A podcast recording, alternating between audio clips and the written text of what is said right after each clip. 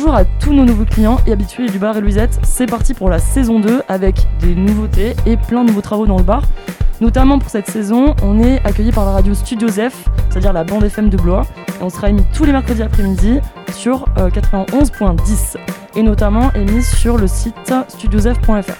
Voilà pour les nouveautés et travaux de cette saison. Et on est présent sur toutes les plateformes de podcast favoris et sur les réseaux, euh, notamment euh, Twitter, YouTube, Facebook. Et on attend vos réactions surtout et vos commentaires. Voilà, ça va nous faire vivre, ça va nous motiver à continuer euh, sur cette saison. Et Ça va nous faire plaisir, nous faire vivre moyennement.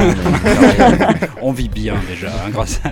Et donc pour cette saison 2, on retrouve nos trois piliers de comptoir préférés. Salut Steven, Salut Louisette. salut Gaët, Salut Louisette. salut Fred. Salut Louisette. Bon, eh, c'est bien, c'est bien sympa tout ça, mais euh, on a quand même eu euh, deux gros films qui ont fait polémique, Eh oui. Euh, Deux notamment. C'était, gros ouais. films français, Ah, Et deux, ouais. Ouais. ça. deux films fantastiques. on va on pourrait, on pourrait Je voir. dirais, ouais, ouais, c'est un film ouais. fantastique. oui. ouais, ouais. la science-fiction quoi. Euh, le premier Titan de Julia Ducournau, du Ouais. coup, qui est sorti, bon, qui a gagné Ouais. la Palme d'Or à, à- à Mm. Cannes Tout à fait. et euh, qui est sorti mi-juillet, en début juillet, je me semble. Euh, un truc comme ça. Euh, ouais. Et le dernier, Bac Il est sorti pour le pass sanitaire, je crois. Ouais, ouais, effectivement, bah, ouais. comme Camelot Ouais. quoi. Ouais, un Comme- peu, ouais. Donc Camelot, c'était la semaine, même pas. L'avant-première était Ouais. un jour avant le ouais, pass Exactement, sanitaire. et le- dès le mercredi, c'était Il pas s'est fait sanitaire. plumer pour le pass sanitaire.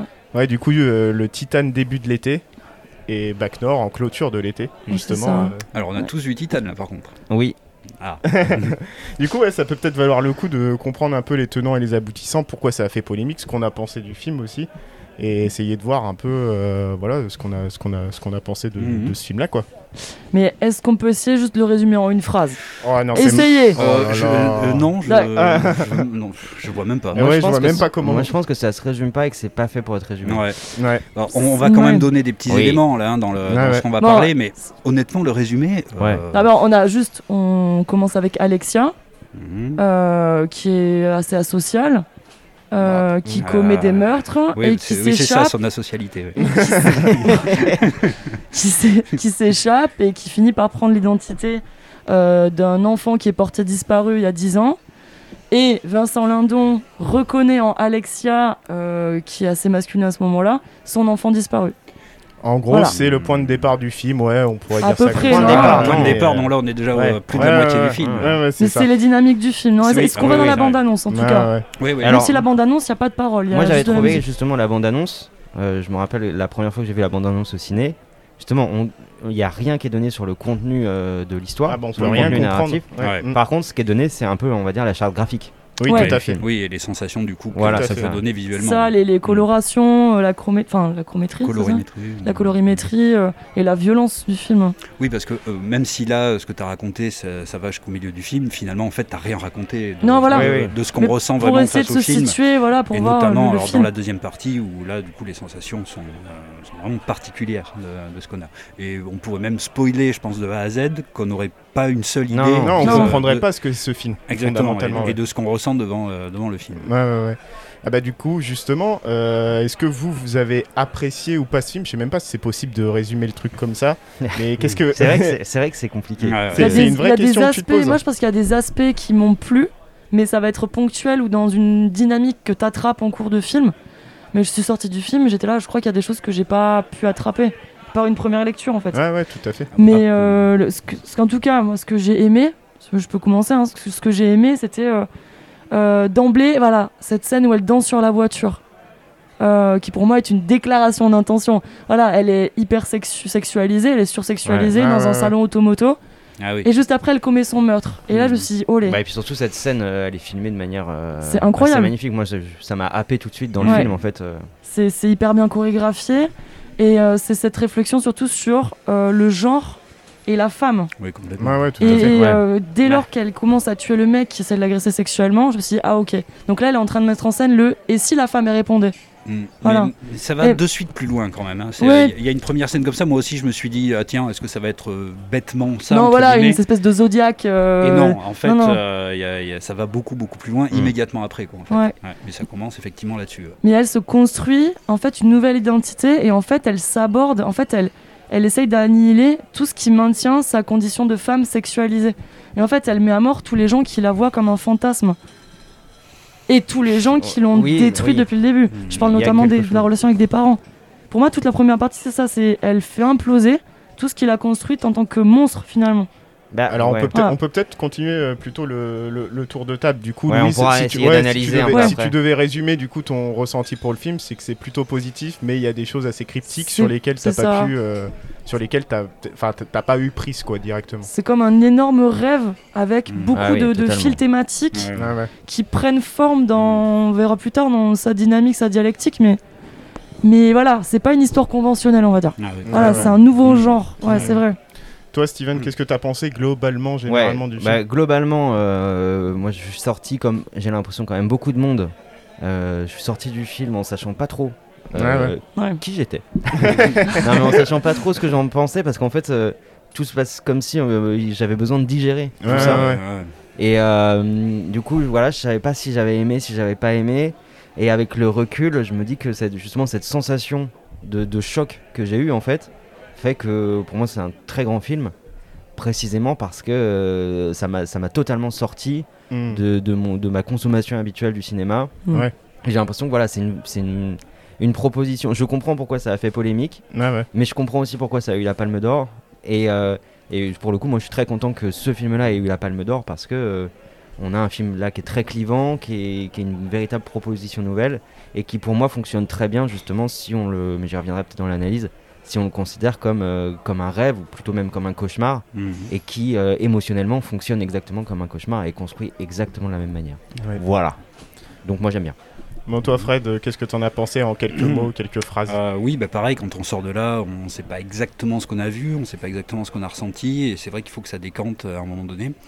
Euh, alors après, moi, je ne le considère pas quand même comme un très grand film. Euh, je pense qu'effectivement, il réussit, grâce à une, une élaboration formelle, à nous donner des sensations euh, très fortes, et rien que pour ça, enfin, ça vaut le coup de le Mm. voir, hein, quoi Mm. qu'il arrive. Euh, et des sensations qu'on n'a pas trop l'habitude de voir, justement, quand tu disais que c'était pas une, une histoire conventionnelle. Effectivement, ça nous prend pas part. Enfin, on Mm. est déstabilisé en tout cas à un moment donné du film. On passe presque d'un film à l'autre à un moment donné.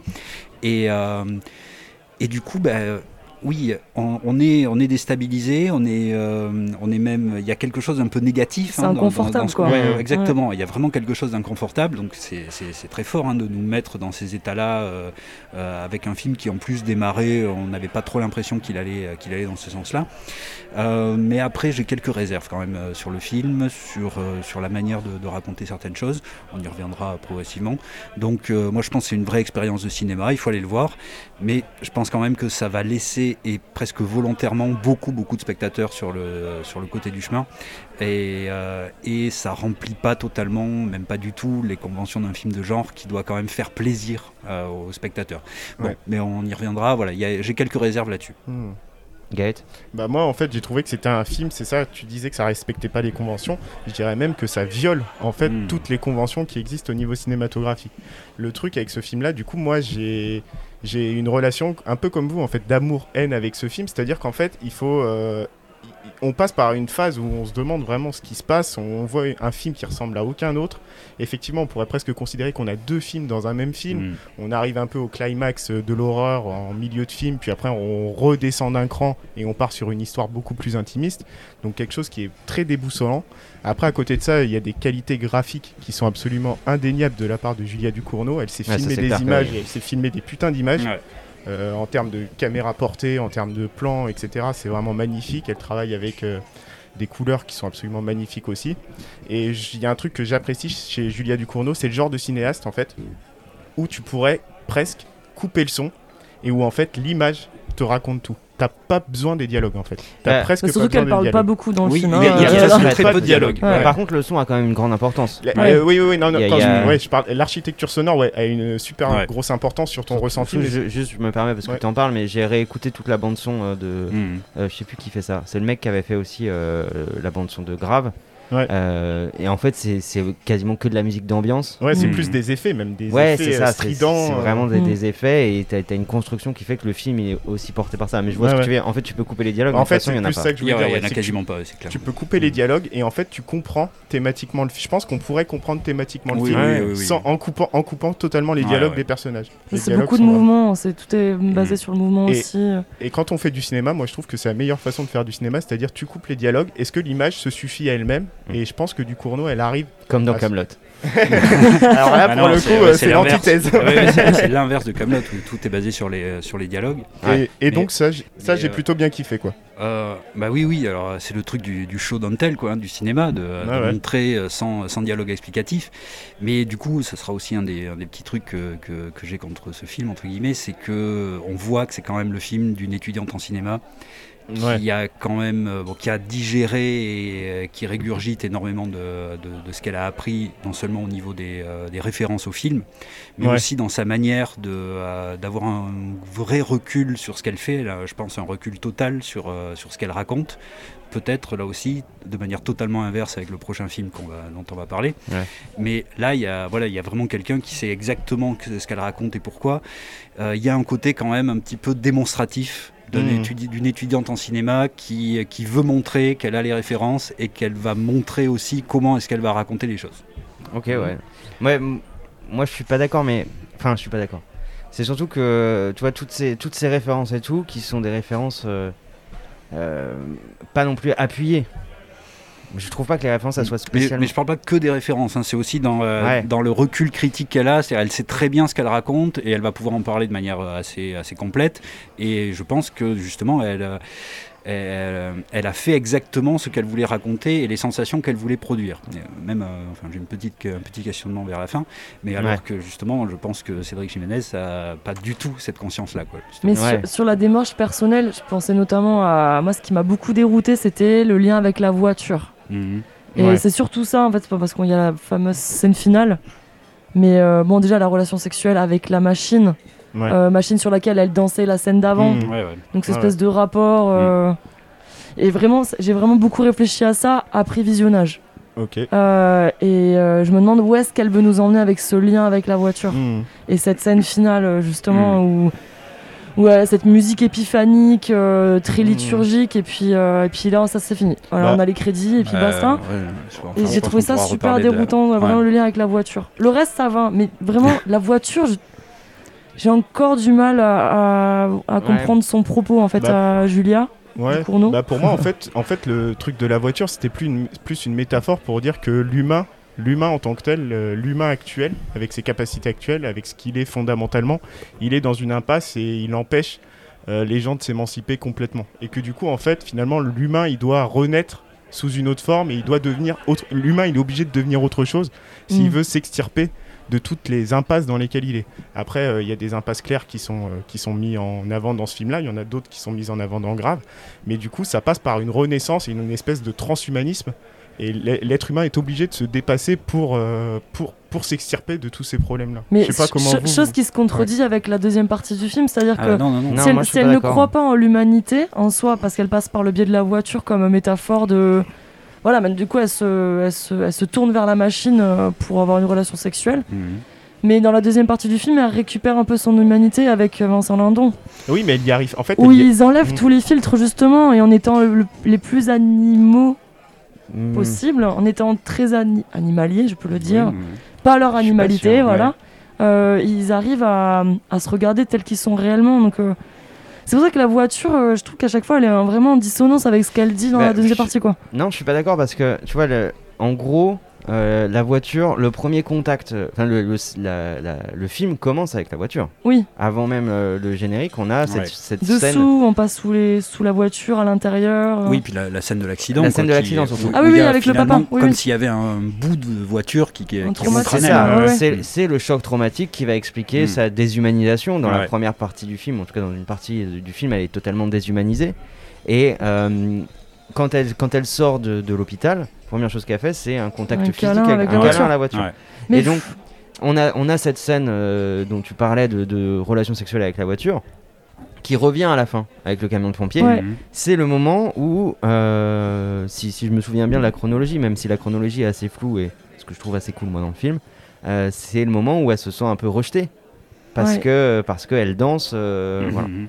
Donc il y, a- il y a un rejet et si on suit ce personnage comme étant la quête d'une Ouais. sorte d'amour euh, qu'elle n'a jamais eu, eh ben on voit que la voiture c'est une sorte d'échappatoire, c'est un c'est un pis-aller ouais. par rapport à, et donc on retombe sur du truc mécanique.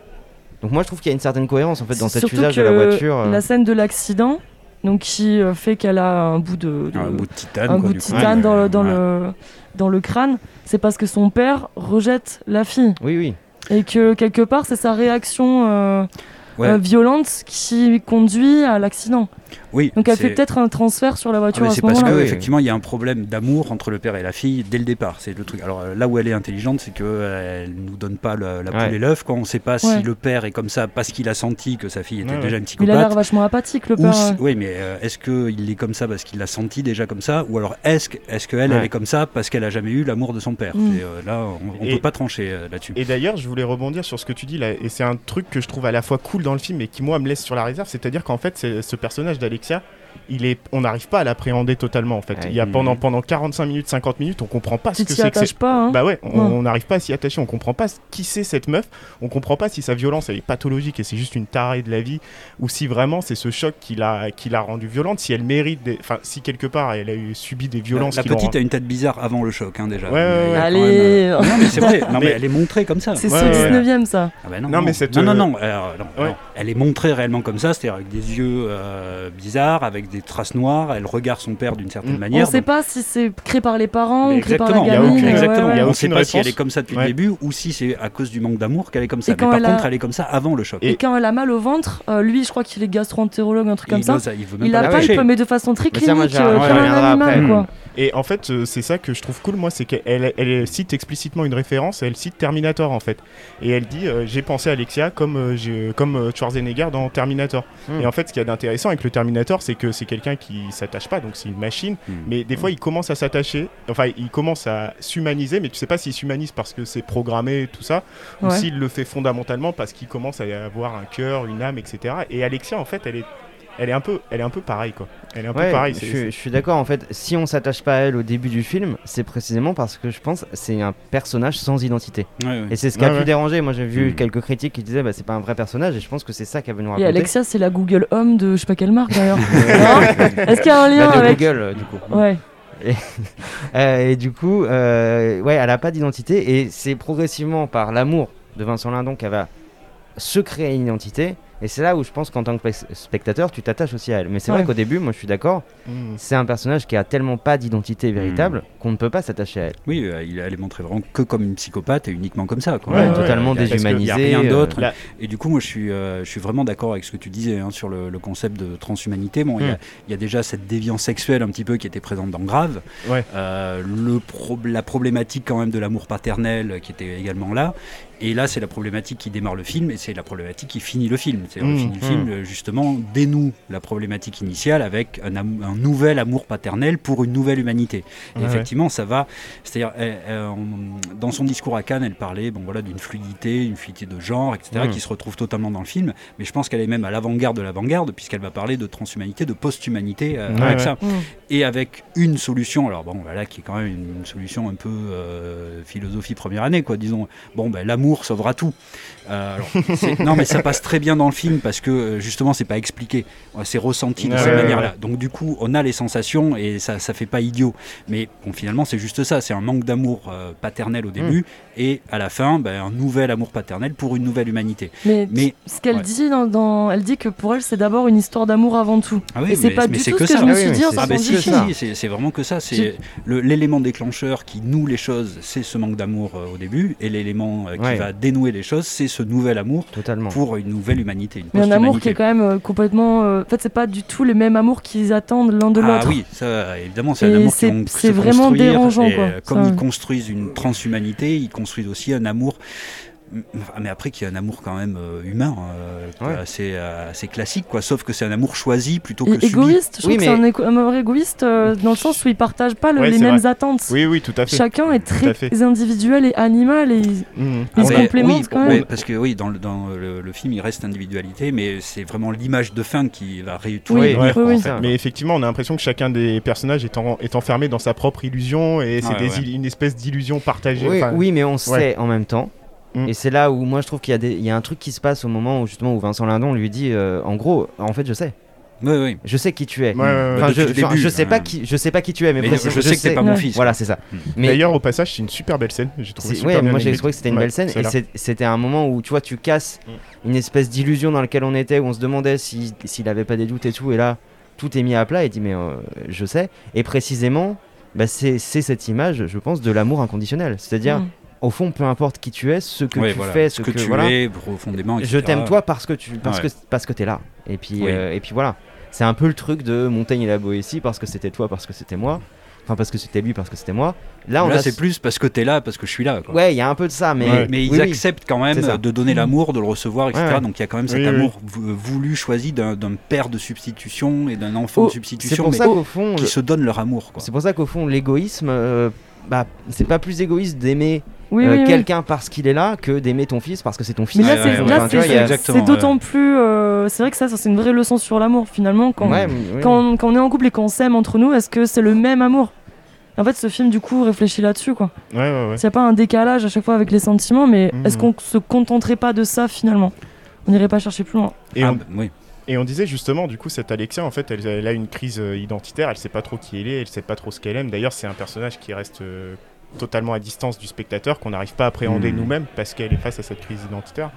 Euh, et une des choses que j'ai bien aimé, et là Steven il va pouvoir, euh, il va pouvoir un peu développer là-dessus, c'est euh, l'idée de comment elle représente la crise identitaire de la personne en fait et comment Mhm. elle le symbolise graphiquement, tu vois. Et Ouais. est-ce que euh, tu- tu m'avais parlé Non, mais- sur des Euh, pistes. euh, Non mais Vas-y, Bon, balance en gros, en théorie, Steven vas-y maintenant, explique ma théorie. non mais en gros, sans transition, je te laisse parler de Ouais. ta théorie. Non, ouais, oui, une théorie, ça, ça, ça va un peu loin.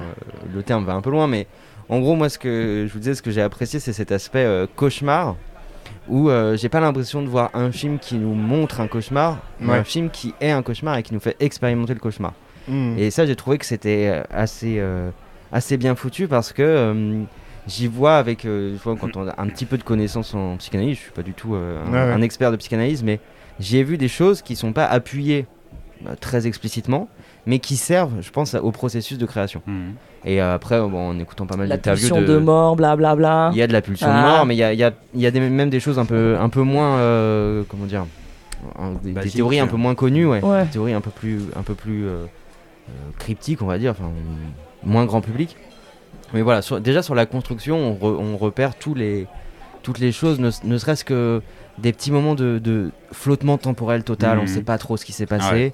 Mais quand tu es face au film, bah en fait tu les acceptes. Il n'y a pas un moment, enfin moi je me suis jamais senti genre perdu en disant voilà je sais plus où on est, qu'est-ce qui se passe, etc.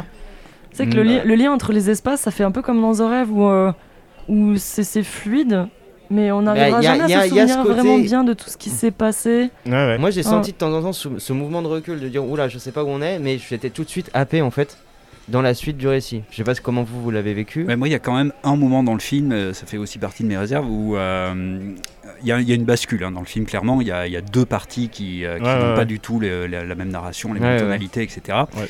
Donc, en gros, c'est avant Vincent Lindon et après Ouais, Vincent ouais. Lindon. Et, euh, et le- la première partie, ben, c'est un peu le film qu'on aurait pu attendre, quoi, disons. Euh, Oui. un Ouais, truc sur un psychopathe avec des scènes euh, à la fois, ben, justement, comme on disait, sur euh, la, la masculinité toxique contre un féminisme, etc. Et puis après aussi des, euh, des scènes euh, presque un peu à la Tarantino avec une, une, une violence amusante, quoi. Ouais, Ouais, ouais. Qui était, que, que j'ai trouvé très juste d'ailleurs Ben cette oui, scène. elle, elle marche Ouais. très bien. Ouais. Donc euh, là, on Ouais. est vraiment dans le premier film et là, il n'y a aucune difficulté. Là, je pense qu'elle met pas beaucoup de spectateurs hors de, hors Oui, de son oui, champ tout à euh, fait. là-dessus. Puis après, le film, en fait, il nous demande euh, un- une nouvelle suspension euh, d'incrédulité Ouais, ouais. au milieu du film. Et ça, c'est quand même très difficile. C'est-à-dire, il y a très peu de films qui font ça. dans Et- l'aéroport? Ben, à partir de là, ouais. Ouais, c'est-à-dire en gros à partir de Vincent Ouais. Lindon, euh, donc la suspension euh, volontaire d'incrédulité, c'est euh, c'est- un mot barbare pour dire une chose très simple, c'est qu'on euh, il y a un accepte moment de la fiction. voilà, on accepte la fiction parce qu'on sait qu'on est devant un film, mais par contre on va l'accepter si on la trouve cohérente. hein. Si dans Le Seigneur des Anneaux, tout d'un coup il y a Gandalf qui arrive à bord du Faucon Millennium, on n'y croit plus. Alors que pourtant il y a, esprit. il y a des elfes, des, euh, des, des balrogs, des trucs comme ça, Oui, ça, il n'y a pas sûr. de souci. Donc il faut Ouais. que l'univers soit cohérent. Et là, au milieu du film, on nous demande de changer de suspension d'incrédulité. On change totalement et, et du coup, ben, ça crée un vrai flottement.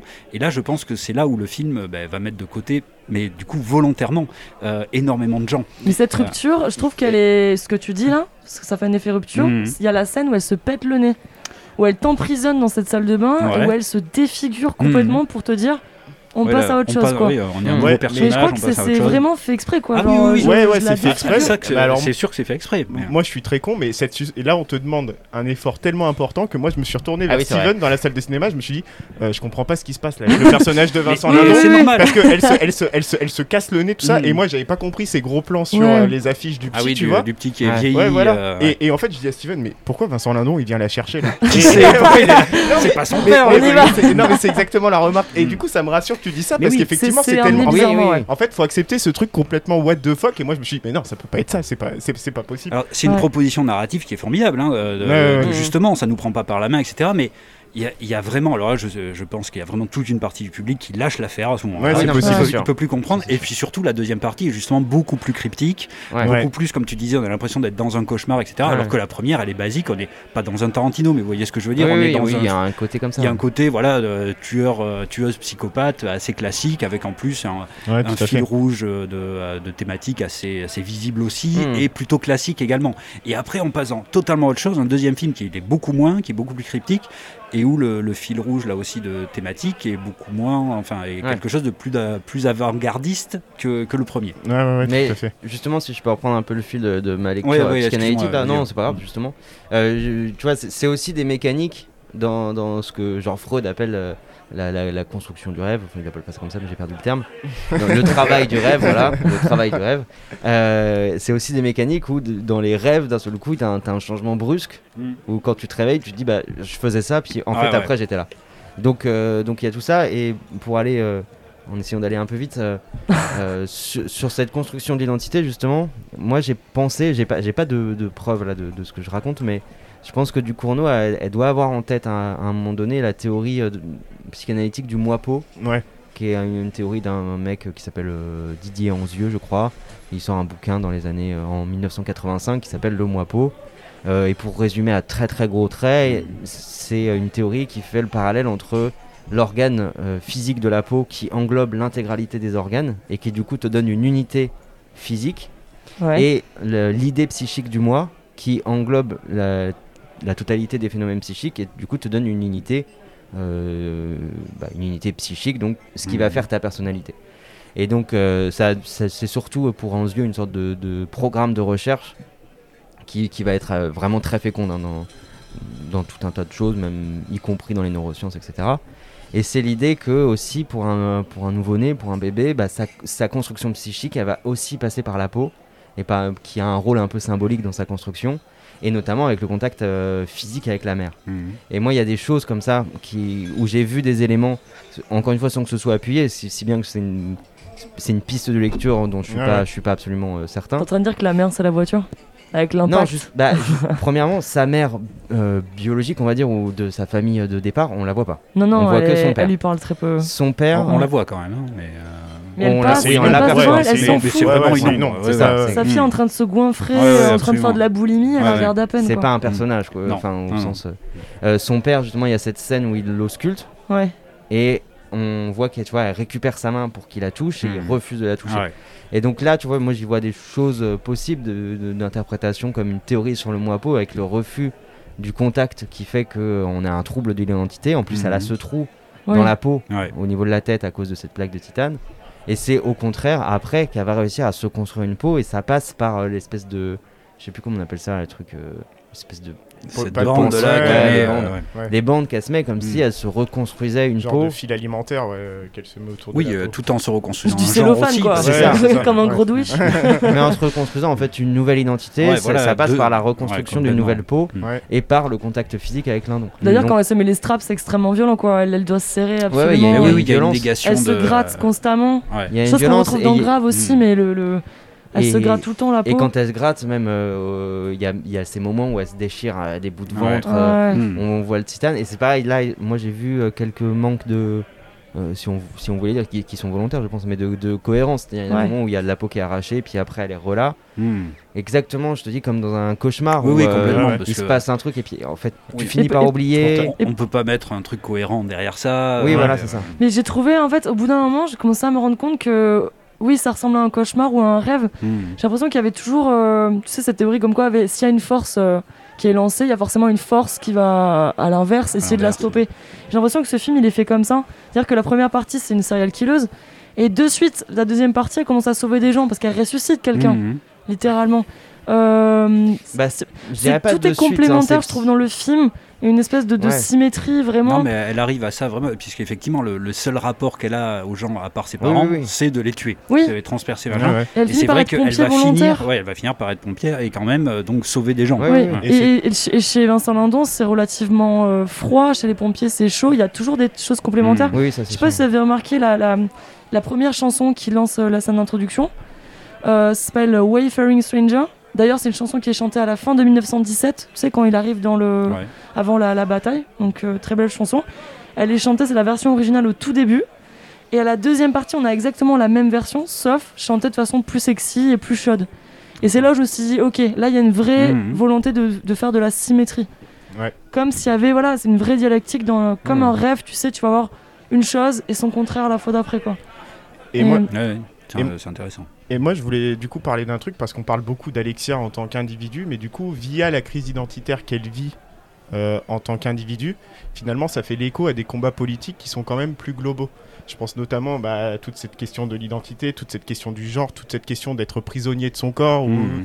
à une identité biologique, on te donne tout un tas de caractéristiques sociales, ou peut-être que tu n'as pas envie d'avoir les caractéristiques biologiques que tu possèdes. Et en fait, j'ai trouvé que toute cette réflexion-là, elle était vraiment super bien amenée aussi, Ouais. et qu'on utilise ce personnage d'Alexia pour véhiculer Ouais. en quelque Bah, sorte ces messages politiques. D'autant plus que pour le coup, je trouve qu'il n'y a pas du tout de thèse euh, Non, véritablement euh, euh, surlignée et défendue. Il y a- Mm. il y a- moi, j'y vois plus euh, sur ces questions-là. une- Il y, a- il y a un certain militantisme de Ducournau Oui. sur. euh, Moi, pour moi, il est là quand même, hein, le militantisme. Ouais, il est là, mais il n'y a pas, il y a pas, enfin genre tu vois, c'est pas immédiatement, euh, elle change de genre et puis elle se sent Mais non. mieux. Non, tu vois, il y a, il y a non, un mais il y a euh, de la fluidité. Quoi. Mais elle, réussit le pari, que- elle réussit le pari de dire, voilà, en fait, une femme, euh, c'est pas ce corps-là. Une femme, c'est aussi Adrien, quoi.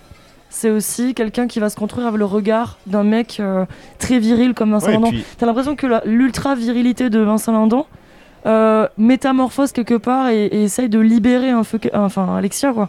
Ouais, ouais. C'est, encore une fois, on a la complémentarité. Mhm. Ultra-virilité, et en même Ah temps, oui, Alexia, ouais. Mais C'est tout- très féminin. Mais, Ouais. mais attention, parce que je trouve que les deux, par contre, c'est relativement complémentaire, parce qu'ils sont tous les deux prisonniers de leur corps. C'est-à-dire Oui, que oui, Vincent. Lindon, Vincent oui, Lindon ça, n'arrive plus à être vieillesse de prisonnier. son corps. euh, Ouais, Ouais. il subit la vieillesse de son corps.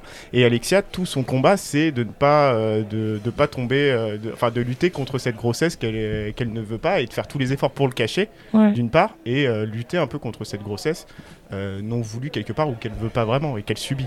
Et ça, j'ai trouvé que c'était quand même euh, une lecture politique qui Mm. était quand même euh, intéressante dans le contexte actuel et comme on le dit, qui est pas, qui est pas surligné à gros coups de marqueur. c'est là où je voulais dire. Je dis pas qu'il n'y a pas du tout de, Ouais, de- ouais. de point de vue. hein. C'est c'est juste qu'il y a. euh, tu vois, t'as pas une sorte de, de- de libération d'un seul coup, de, de- de joie qui montrerait que Ah oui, Ah non, ça demande quand même d'aller d'aller analyser. Et je pense que sur certains aspects, c'est pas si net que ça. Oui, Ouais. euh, ouais, je suis d'accord, c'est pas si net que ça, mais alors par contre, je suis pas tout à fait d'accord avec vous. Euh, bon, déjà, je pense que c'est un message politique qui est assez commun, quoi, disons, dans, dans son milieu. C'est pas, c'est pas Oui, un oui. message politique très, Ouais, très non. fort, quoi, disons, euh, à l'heure actuelle dans, euh, dans son milieu-là. Et, euh, et par contre, euh, quand vous disiez que c'était pas euh, surligné, ben, moi j'ai trouvé que ça l'était énormément. Pas de la manière dont les mauvais films le surlignent. Les mauvais films vont le surligner avec beaucoup de dialogues, avec des trucs Mm. qui sont vraiment explicites sur justement la thèse, une thèse euh, très claire. Là, c'est pas le cas, mais par contre, on parlait avant des, euh, bah, justement des- du, manque peut-être euh, par rapport au, au film de genre classique euh, de, de ce film. Ouais. Le film de genre classique, il a tout le temps un sous-texte politique. Euh, de Oui, manière oui. générale, euh, de ma- enfin, il y a tout le temps un petit truc. Oui, oui, oui. qui de vient. façon. Sauf que ce sous-texte politique, justement, on peut le prendre ou ne pas le prendre, selon Mm. notre âge d'ailleurs en général, ou euh, notre acuité, et ça va pas nous changer le plaisir premier du film. Or là, le message politique est le sujet premier du film. C'est-à-dire, on peut pas le rater. Euh, Il n'y a pas de film sans ça. Euh, ce que je veux dire en gros, c'est qu'un film de zombies qui va être juste fun, amusant, euh, on va le prendre comme tel. Oui, tout à fait. Mais-. Oui, oui. Ouais. Mais les bons films de zombies vont avoir un sous-texte politique qu'on va plus ou moins voir. Voilà, encore Oui, si, oui, si ouais, on le ouais. voit à 13 ans ou si on le voit Je à suis pas 25 sûr, ans. genre Ouais, pas politique, mais a- sociétal, quoi, plutôt. Oui, mais, euh, ouais, mais Ouais, alors mais- on mais de- que- là, ce qu'on dit, c'est sociétal ouais. pour le coup, que- donc, politique, quoi, disons, de- euh, au sens large, quoi. Mais, euh, mais là, euh, c'est le film. On peut pas le, le- on peut pas l'enlever, on peut pas avoir le film sans ce sujet-là qui pour moi Ouais, du coup est, est vraiment très très très présent. C'est le sujet. C'est euh, le film ne parle que de ça Non. et il n'y a pas de, de plaisir possible euh, de genre sans le- ce sujet-là. Et, et effectivement, ça, en fait, c'est très intéressant et c'est ce qui explique que ce film-là, euh, ce film-là, euh, bah, a pas ramené beaucoup de monde dans, dans les salles quelque part parce pas énorme. hein. enfin, comme- Ils, ils sont assez déçus en fait. Ouais, ouais, ouais, c'est ça. Et le problème, pardon, oui, t'as ouais, c'est ça, c'est que ça a pas fait, ça a Ouais, pas eu un gros succès. Absolument. Et en fait, c'est parce que effectivement, elle te refuse. euh, un plaisir, euh, comme on le disait, le, le plaisir immédiat. C'est-à-dire que quand t'es Oui. t'es môme, tu peux avoir une certaine vision d'un film. Hmm. Après, quand t'es adulte, tu vois des thématiques en creusant un peu Ouais. tout ça. Et là, effectivement, si t'as pas accès à ces thématiques-là et que t'es pas sensibilisé à ces problématiques-là et que ça t'intéresse pas en tant que personne, bah ce film-là, tu, tu l'oublies d'entrée et tu comprends même pas de quoi ça a voulu Et Bah, comme ça- le, ça dépend le- ce que tu veux consommer comme cinéma, c'est ça. Si Oui, tu oui. veux partir Ouais. du cinéma en disant Mm. j'ai passé un bon moment, mais comme le, le Titan, deux- on est à côté de ça, justement. comme Mmh. le deuxième barrage d'entrée, c'est-à-dire le milieu du film, et euh, voilà, ça enlève là beaucoup de gens, quoi. Ouais, ouais, ouais. Bah, du coup, c'est là où le plaisir euh, s'enlève. Mais encore une fois, je pense que c'est vraiment totalement voulu parce Ah que oui, oui. justement avant ça, Oui, elle nous fait cette scène euh, tarantinesque entre guillemets Mm. en nous disant, ben voilà, je sais ce que c'est un film de genre et euh, voilà ce que vous auriez eu si c'était Ouais. un film de genre classique. Hmm. Et qu'elle arrive en deuxième partie à justement complètement Et bouleverser le truc. sur cette, dans cette scène où elle est avec une nana, Mm. euh, celle qui a le petit euh, piercing au téton, Ouais. et euh, qui est d'ailleurs une scène hyper bien où tu sais pas si elle va tirer Mm. ou c'est vraiment Ouais, que de la mise en tension. C'est l'actrice qui joue dans Grave, Oui, oui. qui joue l'adolescente. Et là, en la mettant à mort, elle est en train de dire Vous pensiez que ça allait être comme grave Voilà, c'est terminé. On va- ouais, et ça, c'était Ouais, mon ouais. film d'avant. Ouais. Et c'est terminé. Et cette petite fille que je vous ai montrée, donc c'était euh, après la puberté, enfin c'était Mhm. 18-19 ans, Ouais, ouais. c'est fini. Maintenant, je vous parle d'une femme qui a 30-35 Ouais, ouais, ans. complètement. C'est c'est Vraiment, pour clôturer ça, absolument. Elle a vraiment, je pense, Ouais. choisi cette fille Ah pour oui, dire c'est fini quoi. Mais justement, vous voyez Euh, comme tout a un sens tellement. euh, euh, je veux dire, c'est vraiment un film pour, euh, j'allais dire pour nous, quoi. C'est-à-dire pour les gens qui aiment analyser euh, ce genre de truc, parce que tout Et- fait sens à ce Ouais. niveau-là, tout a un propos, tout a un truc. Mais on adore ça. Et, ah non, non, mais c'est très bien euh, là-dessus, mais justement, je reviens encore, c'est encore une- un film d'étudiante en cinéma qui veut montrer que. Pour, euh, c'est c'est- Oui. pour moi vraiment le, le, Moi, le il y a- petit regret que, que je peux avoir. Je vois, je Ouais. vois ce que tu veux Mmh. dire et en, en large partie je suis d'accord, mais il y a quand même pour moi aussi ce, ce premier sens qui est pas le sens narratif qu'on peut avoir. Bah, je sais pas, dans, ouais, dans un Romero, t'as un sens narratif Mhm. où t'adhères. Derrière, il y a un message politique qui est quand même assez. Bon, ça, c'est évident. Oui, Mais- mais, à 13 ans, tu Voilà. vois pas le coup. Ouais, c'est tout à fait. Euh, mais là, je pense que ce niveau narratif premier chez, chez- dans Titan, Mhm. il est remplacé par le niveau, euh, comment dire, euh, purement sensitif, ouais, émotionnel. ouais, oui, absolument. Au lieu de te faire une histoire euh, au premier degré t'a- t'attire, c'est c'est le, c'est le degré émotionnel Ouais, qui, ouais, qui complètement. remplit Mm. ce rôle-là. Ouais. Ouais, mais alors pour euh, contrebalancer, c'est qu'en plus de ça, faut oublier, faut pas oublier, comme on disait, qu'elle déconstruit toutes les conventions de cinéma et la manière dont on construit un récit. Et effectivement, quand euh, quand t'accumules l'effet euh, thématique et si t'es pas intéressé par cette thématique là ce film te parle pas et perdu, en plus la manière repère, dont il est construit est tellement atypique Mm. donc tu as à la fois le côté esthétique qui peut laisser sur le carreau la manière dont tu vas construire ta narration etc et à la fois le côté euh, le côté thématique comme tu disais Mais c'est un super beau film quoi. Non mais vraiment, hein, on Mm. en prend vraiment plein les yeux. Et en tout cas, que- comme disait Steven, effectivement, je pense que c'est d'abord un film qui se reçoit au niveau des Ouais. sensations, des sens, sentiments. ouais. Ouais, c'est un film sensitif. Ouais. euh, on parlait avant de la musique, des couleurs, etc. Donc je pense que c'est bon. Déjà, le, le cinéma, c'est ça, c'est un canal émotionnel hein, pour pour l'émotion. Et là, vraiment, elle va là-dedans. Et en plus, avec ce truc qui est à la fois malin et puis à la fois peut-être un peu trop, euh, je, je me la pète quoi. De, je sais très bien le film que vous vouliez. oui je sais le faire, mais regardez, je vais vous emmener totalement autre part. Et là où ça marche par contre, c'est que effectivement, si on arrive, en tout cas si on est dedans, Ouais. euh, on a des sensations que le premier film n'aurait jamais pu nous donner. Oui, c'est vrai. Des sensations de, à la fois de, de malaise, de, de, de compréhension, d'amour, etc. Jamais on n'aurait pu avoir ces sensations-là avec le premier film. Mm. Oh, quand même. Euh, Ah. Bon. Et Il y, a- il y a aussi des- l'humour aussi. Il y a toujours. euh, La seule, la, seule, elle- la seule scène où il y a de l'humour, vraiment pour moi, c'est cette scène de massacre Ah où, oui, elle, se- oui, où oui, elle se dit ah clairement pour la rendre, Ah bah, oui, pour oui. la rendre tenable. Clairement, cette scène-là, bon, je vais y mettre un peu d'humour, mais sinon, je On pas. Mais non, pourrait elle aurait, même, pu- euh, non, elle aurait pu faire le choix de tout- tous les zigouiller. euh, de façon à... non là c'est elle choisit de Mais- faire cette petite vanne qui, qui transforme toute la scène en fait Ouais, quoi. mais Ah oui, oui, on oui, peut y voir, peut-être en surinterprétant, mais une sorte de commentaire aussi sur euh, genre, ce, ce genre de film un peu slasher, etc. Mmh. Ah oui. C'est Ouais. devenu euh, limite drôle. Ouais, ouais, Maintenant, il faut qu'on fasse. Ah, bien sûr, too tout à fait. Ah oui, moi, je suis d'accord avec ça. C'est à ce moment-là où elle dit Mm. bon bah mon film ça sera pas ça les Exactement. gars. Vous attendiez à ça, bah, c'est ça, sera pas, exactement. ça sera pas du film d'horreur Mm. classique comme euh, ce à quoi vous vous attendiez. Mm. Et je pense que ouais, cette, cette introduction de l'humour là, c'est c'est pas, c'est pas du tout gratuit. De toute façon, j'aime. Et puis c'est une introduction de l'humour et puis elle l'enlève juste après.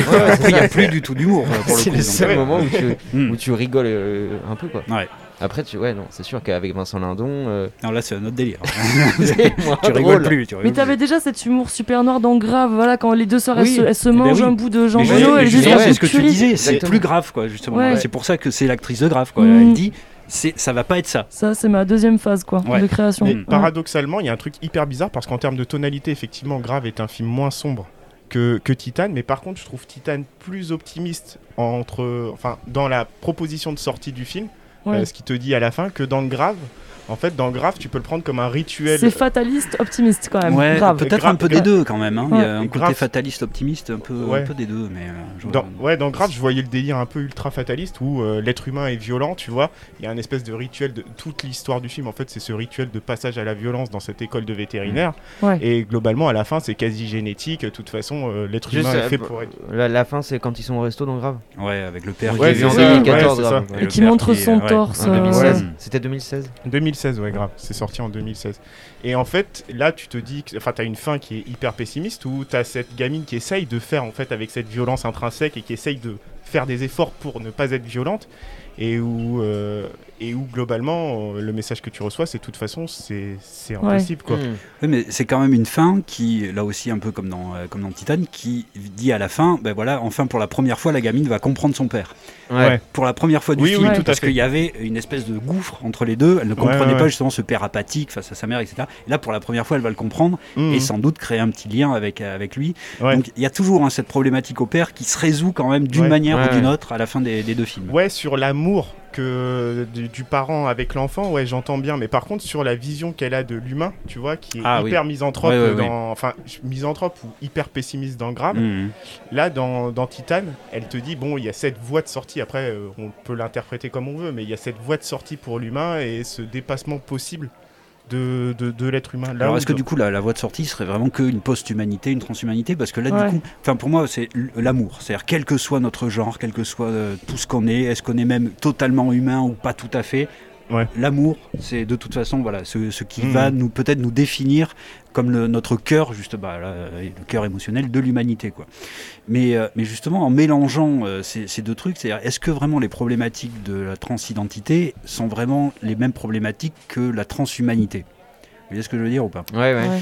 et, euh, et là, c'est en donnant une réponse commune finalement, en disant bon ben voilà tout ça peu importe, etc. Euh, Est-ce qu'elle aplatit pas une, euh, une réflexion sur la transhumanité qu'on n'a pas vraiment encore eue au niveau soci- Ouais, ouais. social Euh, Alors bon, le- la, transidentité, je vais essayer de pas mélanger. hein. La transidentité, bah, il y a encore évidemment du, du débat, mais hum, je pense que euh, il y, a il y a une vraie acceptation. On comprend en tout cas les, les enjeux pour, pour une certaine partie des gens en tout cas. Ouais. Et en tout cas, elle, elle l'a fait dans, dans ce sens-là. Mais c'est en fait, je me base sur, euh, là aussi sur son discours à Cannes, quoi, où elle, elle dit explicitement que son film parle de ça, etc.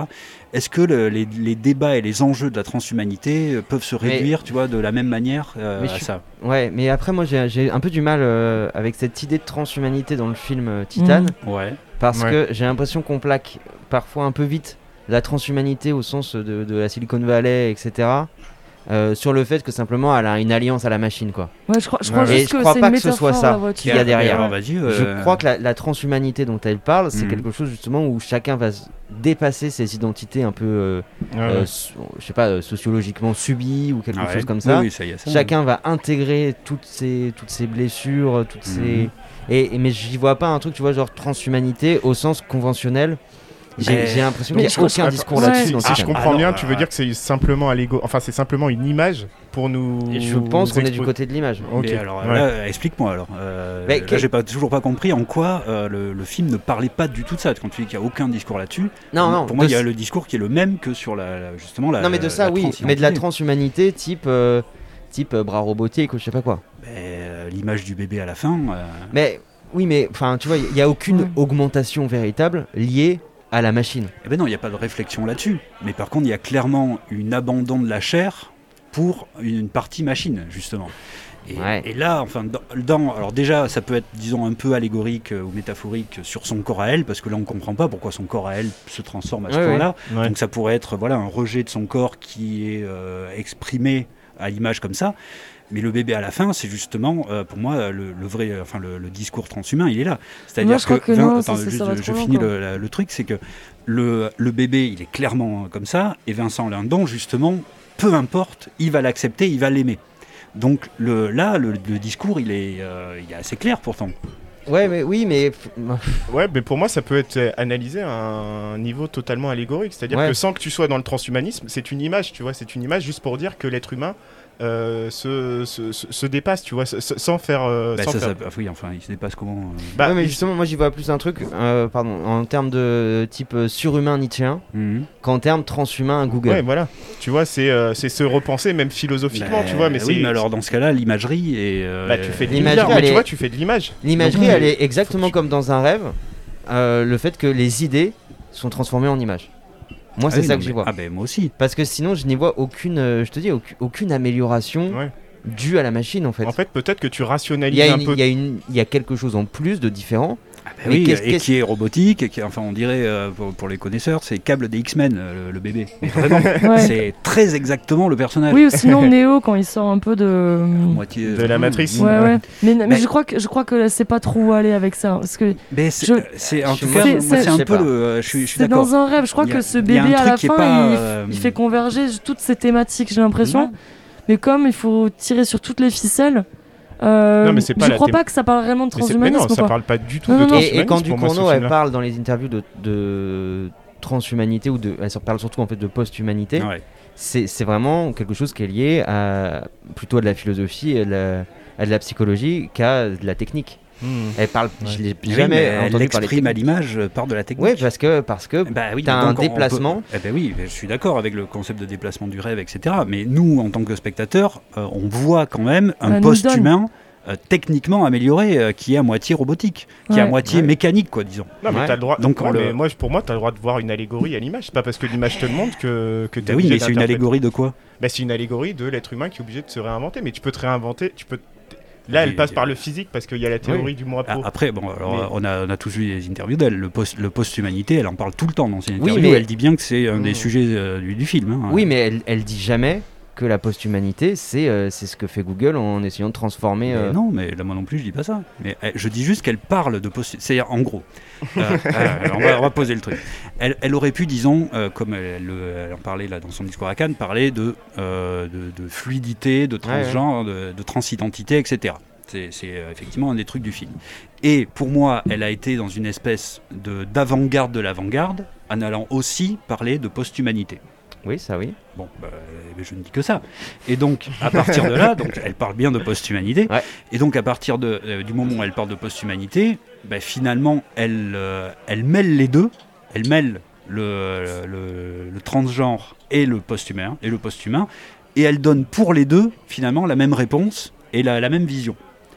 Et donc, ma seule question était là, c'était est-ce que vraiment les, les enjeux philosophiques, moraux, etc., de la post-humanité euh, peuvent être mis au même niveau que les enjeux de, de la transidentité. Ah, ok. Bon. ouais, Et ouais les gars, mais c'est ce que je dis depuis une demi-heure moi.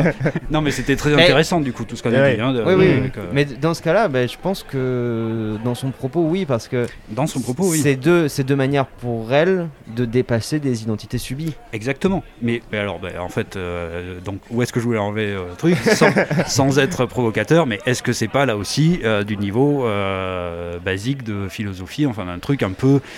Allez les gars, Après- c'est l'amour. Tu veux dire que c'est gros, mais c'est gros. Je veux dire que c'est un peu simpliste, quoi. Et puis, Bah, je pense que oui. du coup, allier les deux comme ça euh, brouille plus les choses Mais- que. Ouais, c'est ça, euh, je trouve que le lien il est tellement grossier que Bah, finalement tu comprends attendez, pas. je trouve que ça brouille. Il est grossier parce que là, on est en train de suranalyser. Mais oui, oui, oui. Non, parce que, non, non, non, parce Elle écrit pas truc- une thèse. Elle écrit Ah pas une thèse, Mais, putain, ah mais non. Putain, on Mais- va en reparler de ça. mais non, mais non, mais elle fait, elle, elle, est- elle, elle est là pour faire de l'image. Tu vois, sa, profession, c'est faire de bien. l'image. Et je trouve que représenter euh, ça par cette image-là, Bah, c'est Eh ben, ça induit tout un tas de choses. Non, Ah bah, non, je suis pas d'accord. si. Ah bah là, Non, là, je suis pas d'accord. c'est- ah serre-nous Et- une bière, on va s'engueuler de suite. Et, et je sais pas vous, mais euh, en fait, je voulais reparler d'un dernier truc euh, sur, euh, sur. Parce que j'ai regardé, euh, j'ai revu Grave il y a pas longtemps. Et juste, je voulais. euh, En mangeant. Je voulais juste parler de, de l'utilisation du plan séquence chez Julia Ducournau. Parce que j'ai Mhm. vu deux utilisations qui étaient assez, euh, assez sympas en fait. Que ça soit dans Grave et dans Titan, elle utilise ses plans séquences toujours en début de film. Et en fait, euh, son plan séquence, elle l'utilise toujours pour montrer une certaine plongée dans le cauchemar. Mhm. Dans Grave, c'est euh, cette fameuse euh, scène où euh, les étudiants vont rentrer dans une espèce de fête informelle, mais qui est montrée de façon ultra dégueulasse, avec Ouais. des corps, tout ça. Enfin, il y a vraiment, on a l'impression de tomber presque en enfer, en fait, quand on arrive dans, cette fête étudiante. arrive. Ouais, ouais, ouais. Et en fait, dans, dans Titan, tu as exactement la même chose avec le plan séquence utilisé pour la, la- la critique de la femme objet. Enfin, je pense que Ducournau l'a utilisé comme ça. Et cette euh, magnifiant, enfin, elle magnifie, mais de façon. euh, Quand elle marche entre les total- voitures. Ouais, totalement parodique. euh, le, la femme objet sur la voiture, etc. Et c'est un savoir-faire qu'elle a. Et c'est pas des plans que je vois souvent dans le cinéma français. Et pour le coup, je trouve que ces plans séquences sont toujours Mhm. hyper chouettes. Ah bah, par de contre. toute façon, au niveau formel, euh, il y a vraiment quelque chose. Là, il y a une patte d'auteur. il y a- Mm. il y a vraiment, elle arrive à faire des choses euh, très originales en mixant tout un tas de choses. C'est pour ça que Tarantino menait aussi à l'idée. hein. C'est-à-dire qu'elle Mm. mixe énormément du film de genre pour donner quelque chose de totalement nouveau. Et euh, au niveau formel, euh, il y a vraiment beaucoup à voir, à ressentir et à admirer dans, dans ce qu'elle a fait. Quoi. Ouais, ouais. Mais alors juste pour revenir sur le, le petit truc qu'on disait, sur euh, l'image qui ne peut être que allégorique ou machin. Mais sauf que chaque choix d'image est un choix justement. Et, euh, elle n'a pas fait le choix, par exemple, que le bébé naisse avec un troisième œil, euh, qui aurait donné une Oui, autre vision de la post-humanité. Oui, oui, ah oui, ben oui, oui. Mm. Eh ben oui. C'est- que justement le choix d'une image induit Mm. le choix d'un sens. Et que, ben voilà. je- bref. On t'écrira un Tournée sur, euh, sur les, Tournée bière, on y va. les impensés chez Julia Ducournau. Non, Non, parce que justement, je pense que c'est tout à fait pensé, Oui, oui. que c'est un de mes petits reproches envers elle, c'est qu'elle pense tout dans les moindres détails et qu'elle sait très bien justement ce qu'elle fait. Il y a peut-être un ou deux trucs qu'elle pense pas parce qu'elle est, elle est étonnée que, que dans tous ses films il y a un rapport au père problématique apparemment. Ouais, je m'attendais à ce qu'elle accouche dans, Pourtant, bon. dans micro-ondes ou dans téléphone, quoi. bah. Là, hop là En fait, ce film, c'était beaucoup trop drôle.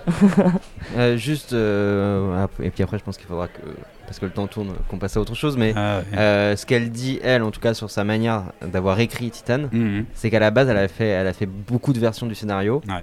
jusqu'à ce qu'elle décide qu'elle était en train de, de- justement de trop le travailler Mhm. et qu'elle passe sur de l'instinctif. Ouais. Ouais, bah, oui, du coup elle a quand même beaucoup travaillé avant. Ouais. Euh, Ah bah oui, non, mais ça c'est clair Mhm. que oui. Ouais. Mais euh, peut-être que le. Il doit y avoir des deux. Il doit y avoir, c'est ça. Mhm. Moi, c'est ce que je me suis dit. Enfin, Bah, tu vois. si vraiment elle a pas vu ce rapport au père, oui, là il y a un instinctif quand même qui. Ah mais de toute euh, façon voilà, je pense si, on- si j'ai pensé à la psychanalyse et qu'on a tous pensé à la psychanalyse, c'est qu'il y a, il y a un Bien gros sûr. bail Il y a derrière. un énorme bail, alors qu'à chaque fois elle dit Mais non, je m'entends très bien avec mon père. Oui, il doit y avoir deux, trois trucs quand même. Parce que tous tes films, quand même, problème, parlent d'un rapport au père qui est problématique. Bon, euh, Louisette, est-ce que tu nous remets un petit peu une tournée de bière Ouais. Ouais, Euh, ça peut le faire ça. Bon, Ouais. quand même, euh, malgré tout, euh, nos, nos petits débats et nos, nos idées, on conseille d'aller voir le film, de faire votre propre opinion hein, là-dessus, Ouais, parce que globalement. c'est c'est quand même une expérience hyper intéressante, qu'on Ouais. l'accepte ou qu'on la Oui, rejette. c'est Ouais, c'est ouais, une, ouais, pro- tout à je fait. trouve que c'est une, une proposition. Il n'y a Ouais, pas de longueur. Il n'y a pas de Tout longueur. Euh, J'ai pas Bah regardé non, ma montre. Euh, oui, on est, on est tellement abasourdi en fait Ah ouais. euh, qu'effectivement on prend ces sensations, donc c'est c'est quand même euh, voilà. C'est une vraie expérience, quoi. C'est un film, on Et- va oublier qu'on l'a vu. Ouais, c'est Ouais, ça. exactement. Ouais. Ouais, Ça, ouais. absolument, on se souviendra quand même de l'avoir vu. Alors voilà, bah, si vous êtes une petite mamie de Cannes, vous allez gerber à la sortie, c'est pas grave. mais vous aurez fait une expérience, et puis sinon, vous aurez de quoi alimenter vos débats. Bon, les gars, vos moumous, Ah, Merci. Ah, là, Louisette. c'est Franchement, ça juste- fait plaisir. c'est juste pour vous mettre un petit peu à l'aise, parce que là, on va attaquer euh, Bac Nord. Oh, du dur. du lourd. Autre type de polémique. C'est vrai que c'est pas, c'est un film euh, français aussi, un Ouais. film de genre français. C'est un film de genre. Oui, c'est oui, un film oui, de genre, c'est un film de genre. policier, Oui, oui. Euh, qui a fait polémique, mais c'est pas les mêmes polémiques. Pas du Ouais, tout les C'est mêmes. pas la même proposition de cinéma, Exactement. très différent. Et je trouve que c'est pas les mêmes proportions non plus de polémique. C'est vrai qu'il n'y a pas eu Hanouna Oui. euh, un débat sur Julia Ducournau. Exactement. Euh, du coup, euh, Bac Nord, ouais, pour, euh, pour résumer vite fait. Donc, Pour euh, ceux qui vivent dans une grotte, qui Ouais, n'ont pas ouais, entendu ouais. parler de ce film. Bon, bah, pour Bah, faire- le, le titre dit tout. hein. Voilà, BAC Nord, on suit l'activité de la BAC Nord de Marseille au quotidien. Donc euh, c'est une équipe de trois flics euh, qui sont là et qui doivent faire leur activité quotidienne euh, dans les quartiers nord de Marseille, donc les quartiers les plus réputés, les plus chauds euh, de Marseille, réalisé par Cédric euh, Jiménez, qui a réalisé entre autres Yeux de tous, qui a réalisé La French, qui a réalisé un film américain. Et, et voilà, du coup, euh, bah, petit tour de table traditionnel avant qu'on peut-être qu'on s'embrouille. Il faudra peut-être aussi préciser Oui, que c'est un film qui est inspiré d'une histoire Voilà. vraie et qui, Oui, Ouais, ouais, ouais. qui prend, Oui, compte- oui. qui Qui prend est- place dans un contexte particulier. Ouais. Et voilà, les principaux inculpés, donc ils étaient quand même 18, c'est pas 3 comme euh, ce qu'on peut voir dans le film. Oui. Ouais. Il y a des oui. Euh, pour la plupart ont été relaxés. Ouais, alors en fait, Dans la réalité. ouais, en fait, l'affaire, euh, tout simplement, c'est euh, des flics de la BAC Nord de Marseille. On a retrouvé euh, dans les plafonds et dans les casiers des flics du shit, de la marijuana.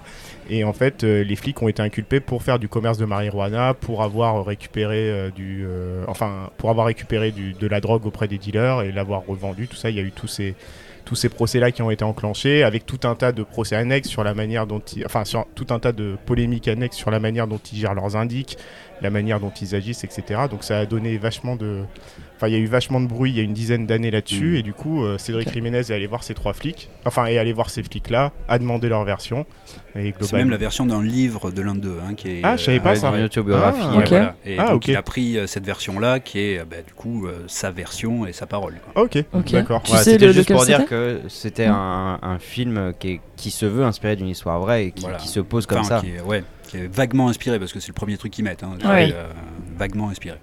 Alors, Alors euh, du coup, Tour de un petit tour de table rapide, on le fait rapide. Gaëtan. Que... Moi Vas-y, Ouais, t'as trop envie, t'es chaud là. ben, bon bah alors moi je suis le plus alors moi je dois certainement être le gars le plus schizophrénique euh, de la, de la- du bar avec ce film là tout simplement parce que j'ai à la fois euh, détesté ce film Ouais. détesté ce- mais profondément. Vraiment j'ai j'ai détesté ce film sur ce qu'il me raconte sur la pro- sur le la vision politique qu'il a de la société.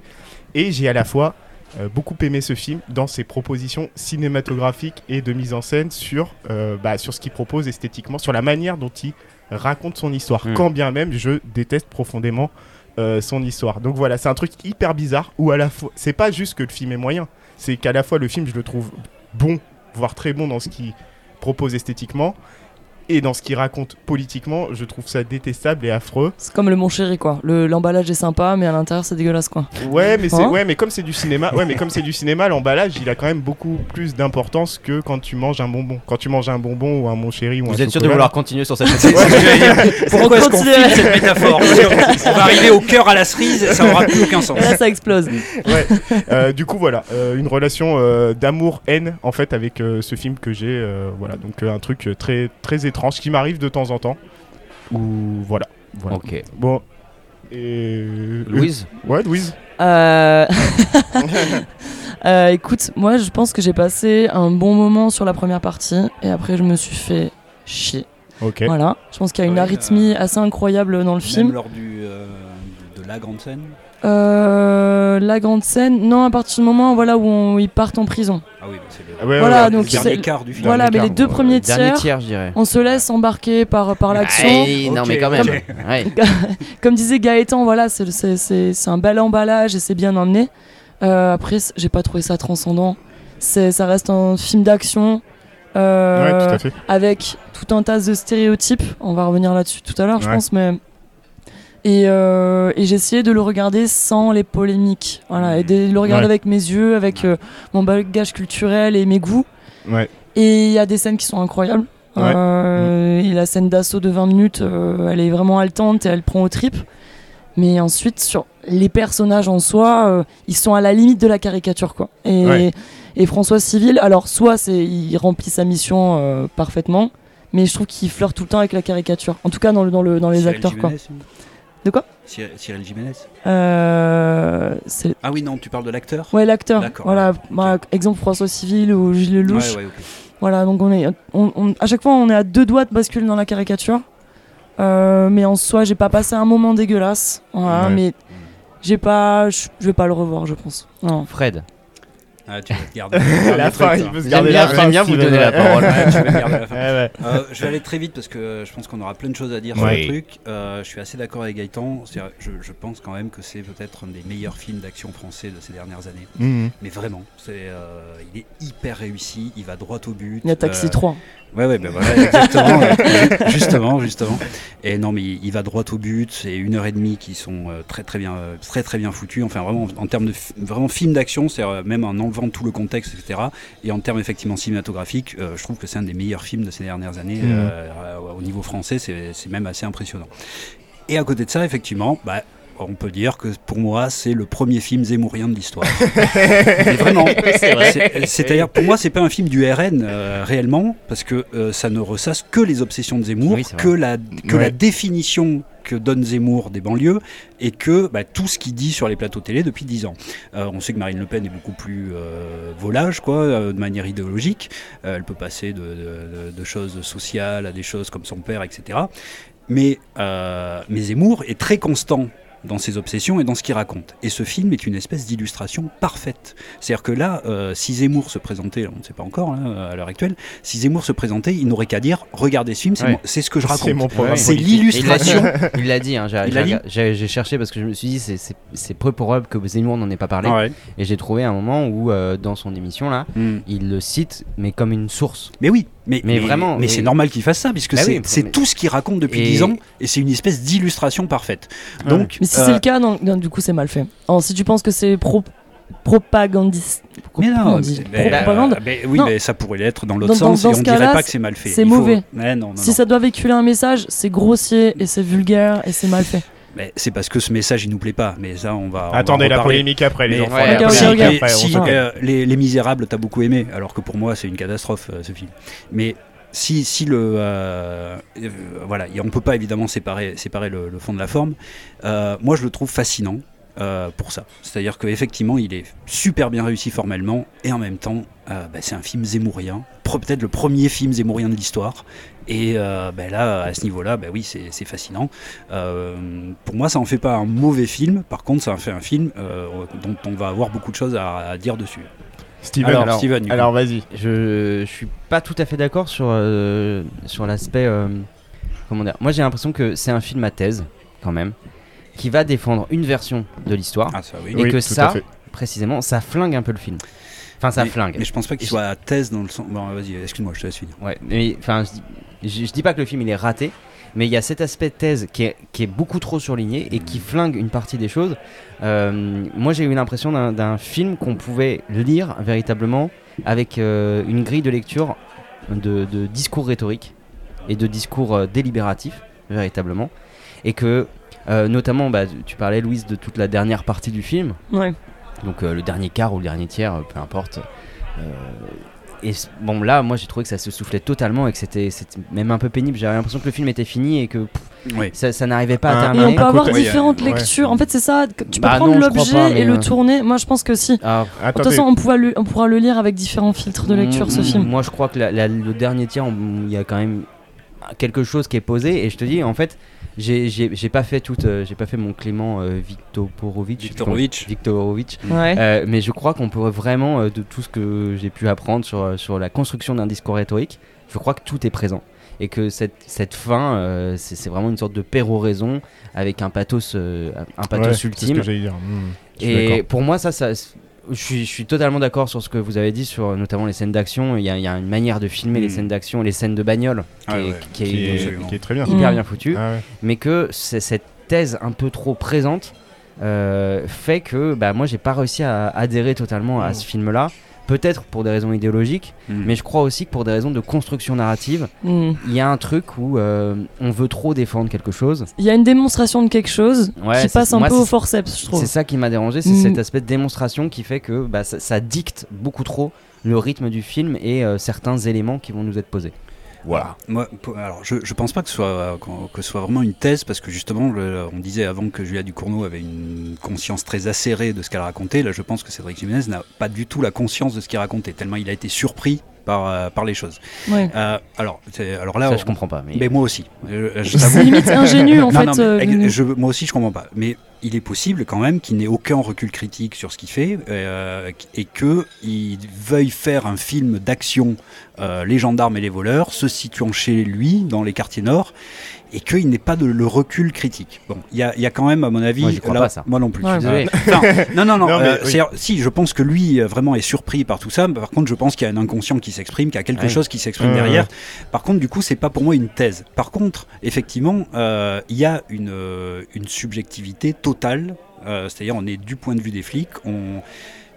C'est-à-dire plus que de la subjectivité du point de vue, c'est-à-dire qu'on justifie toutes leurs actions Oui, Ouais, ouais, et on va héroïser, pardon, totalement. Toutes leurs actions. Non, je suis pas d'accord. Ah, alors Ah, là, si. ben alors, Ah, vas-y, alors en vas-y, discuter, ouais, Non, non, vas-y. alors, Mais euh, vas-y direct. Je pense qu'il n'y a pas de glorification.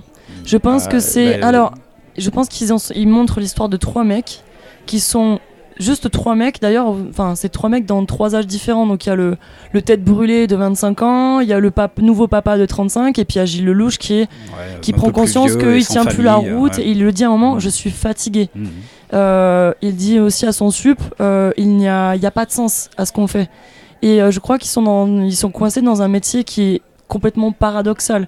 Où ils travaillent dans des zones de non-droit, ils sont obligés de flirter avec Ouais, l'illégalité. Oui, mais Et ça, coup, ils le mettent vachement en avant. Mais alors, coup, il- bah, alors y a quoi, une du glorifica- coup il y a une glorification de ces personnages-là, du coup? tu, Non, tu parce pas que d'héroïsation. euh, Dans leur traitement, d'ailleurs, euh, c'est pour ça qu'ils ont choisi de le caricaturer un peu, euh, François Civil, en le faisant passer pour le mec. Voilà, c'est- pas des tacticiens, quoi. C'est pas des penseurs, c'est des exécutants.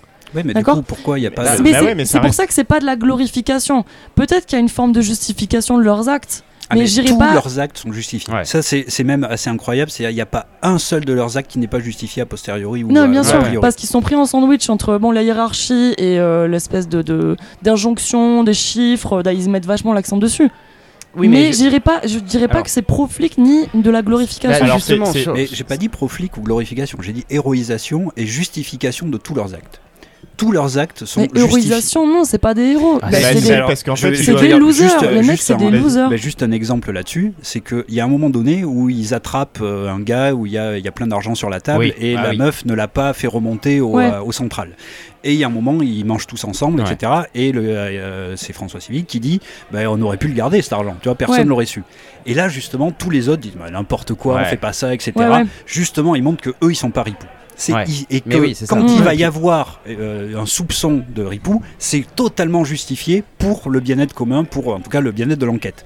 Donc justement, cette scène, elle ne sert qu'à ça. Ouais, elle sert totalement. à les héroïser et à justifier le, enfin pas à justifier, mais à dire nous, on n'est pas des ripoux. On l'a fait pour plus- ce cas particulier. C'est Exactement. c'est montré comme et, ça dans le et on film. le Ouais, ferait mais- pas. Ouais. Justement, on prendrait pas de l'argent pour nous. D'autant plus Ouais. que c'est une des choses qui, le- qui dans, dans, le- dans la réalité, pour ces flics-là, leur est reproché, c'est-à-dire de, servir dans la thune. Exactement. Et là, Mm. tu as une scène où on dit Alors- on ne fait pas ça. Par contre, euh, je pense vraiment, il, on pourra le faire peut-être sur la fin ou des choses comme ça, mais essayer de vraiment séparer la, la, oui, oui, la non, mais, réalité du Ouais, ouais, film. mais ouais. sur- tu vois, sur ce, sur ce fait, Mais, mais il y a, il y a mais- quelque chose qui il y a fait un truc que- global Et puis- qui effectivement justifie tout ce qu'ils ont fait et quand effectivement on fait le rapport euh, global avec la réalité, bah là. euh, Oui, on mais peut se en fait, ouais, mais en fait, cette scène, tu disais, elle sert que à ça. Ouais. Et elle- à mon avis, elle n'a de sens que par rapport. euh, c'est pour ça que là, je l'amenais. Mais Que oui, par rapport à ce qui est reproché à ces, Ouais, non, en même tout cas, on pour peut- montrer qu'à la fin, on peut pas nous les soupçonner d'être des parce qu'on les a vus Oui, euh, oui, justement refuser de prendre de l'argent Ouais. quand ils auraient pu le faire. Quoi. Et qui aurait dû, tu vois, t'es t'es là, t'es en tant que Exactement. spectateur, t'es là, genre, bah, serre-toi, frère. oui.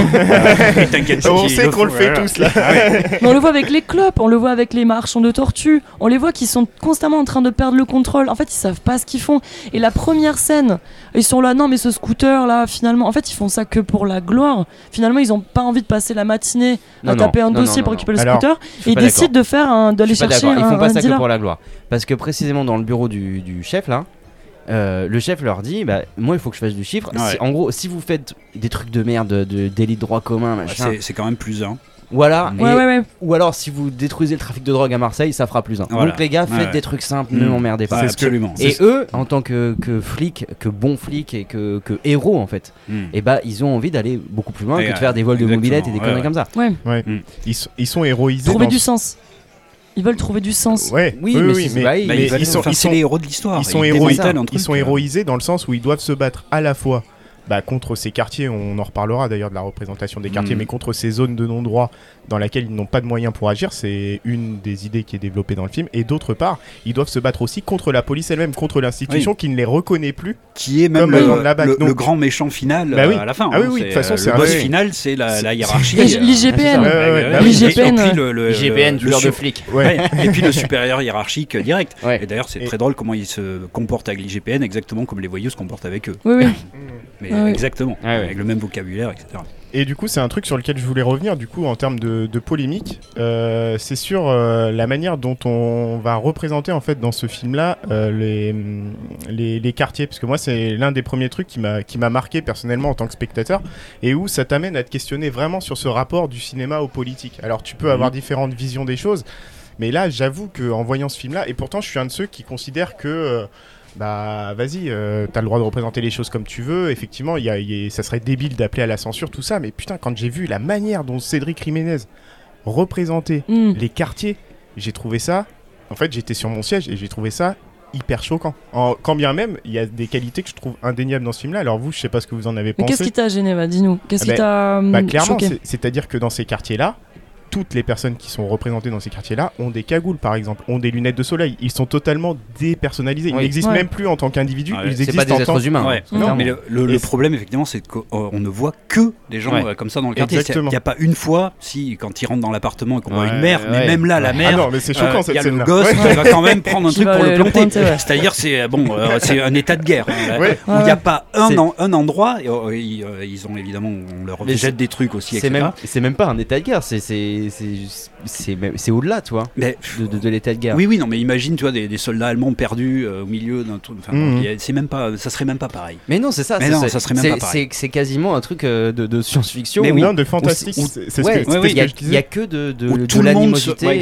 Et il n'y a pas un seul habitant normal. En Ouais, fait, ouais, et c'est ça la grosse problématique, c'est que souvent quand on fait un film euh, qui se passe en banlieue, on dit que c'est un film sur la banlieue. Ouais. Et un film donc qui va parler de social, qui va parler, etc. Moi, c'est d'ailleurs ce que je reproche énormément à, aux Misérables, c'est que je pense qu'il en a de misérables que le nom. Euh, il ne- Oh, oh, oh. Non, non, non, je dis pas que le film est misérable, Ah, mais je dis qu'à aucun moment il ne parle justement des misérables, Ah, ok, à aucun moment il n'est juste, social. voilà, il met, il met- voilà, il met du Victor Hugo à l'entrée, à la fin. mais et- après, de quoi il parle? Ouais. Il parle de, de dealer, il parle de flic, il parle de, de gangster, machin, c'est-à-dire le, le truc normal de la banlieue.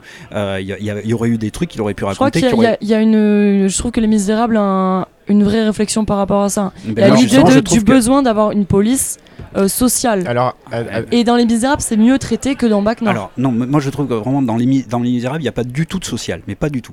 Il y a une ou deux images, on voit un truc, mais il n'y a pas de social. d'accord. Et dans Ah, Bac Nord, peu, mais. Mais dans Bac ah, Nord, pas du honnêtement, euh, les, euh, c'est le constamment social. des intrus. Ils sont constamment intrusifs, les flics. Non mais là je parle vraiment de structure sociale qui entraînerait justement un état de misère Oui, euh, oui. pour expliquer Ouais, ouais. justement l'état des C'est vrai. quartiers, etc. Il y a rien. Mais dans Les aucun des films ne propose ça en Mais fait. c'est hein. ben, c'est ça le problème. Donc c'est pas des films sur la banlieue, c'est des films qui se passent en banlieue. Oui, et oui, puis ça. on va leur faire faire des trucs. Dans, une- dans une Et banlieue qui est fantasmée, quoi. Exact- Ouais. Exactement. Et en général, il va y avoir des flics, il va y avoir euh, des dealers, il va y avoir le petit mafieux du coin, etc. Des jeunes révoltés, c'est-à-dire tout à chaque fois le banlieue. Ce qui aurait été génial euh, dans le film de Ladji, c'était qu'on fasse un film sur euh, les femmes qui font la, la tontine euh, à un moment donné. Ça, oui, on aurait pu faire un truc là-dessus sur l'encadrement musulman qui, qui montre comme étant ultra positif, c'est le seul encadrement contre lequel les jeunes ne se révoltent pas. Ouais. Mais tout ça, il, il n'en parle pas, il fait un truc classique de banlieue. alors. Et là, du coup, sur euh, juste, euh, je finis juste la phrase là-dessus. Mais là, du coup, Bac Nord fait un peu la même chose, bah, euh, souvent en exacerbé euh, sur certains points, et il est quand même un tout petit peu plus social que l'Adji. C'est ça qui est fou, c'est-à-dire qu'il a quand même Non, ça non. passe par. Ah ben attends deux secondes, je, je finis euh, juste mon truc. Ça passe par deux trois, deux, trois scènes, deux, trois images, mais qu'il n'y a pas dans Les Misérables. C'est-à-dire que. un moment- alors souvent ils s'en débarrassent. hein. C'est-à-dire on va d'abord voir, effectivement, comme on disait, le truc avec le, le supérieur hiérarchique, Ouais. qui leur dit voilà le chiffre. Donc là, ça justifie structurellement Ouais, euh, l'avènement, enfin, le- ce que font les flics durant tout le film. Et juste après, mais vraiment juste après, donc c'est vraiment, euh, voilà, je m'occupe du social en deux, trois images, on montre justement des états de misère absolue, il va y avoir deux, trois terrains vagues, deux, trois choses comme ça, les flics passent devant, c'est à peu près la, la seule chose sociale qu'on a. le- Alors, ouais. ouais, moi je voulais rebondir là-dessus. Il y a un truc quand même, faut pas confondre social et misérabilisme. Et dans le Non, sens non, je où, confonds pas. ouais, mais du coup, les seules images que Cédric Jiménez propose, que tu dis de social, c'est de la, c'est de la pure de la pure misère. Là non, où mais juste tu- avant, je disais qu'il proposait justement un, un petit échange structurel sur les flics. euh, Ah oui, du côté des flics, Et- oui, j'entends oui, totalement. Mais, Mais du ça. côté de la, mais du côté de la cité, Ah non, mais la cité n'existe pas, c'est des zombies.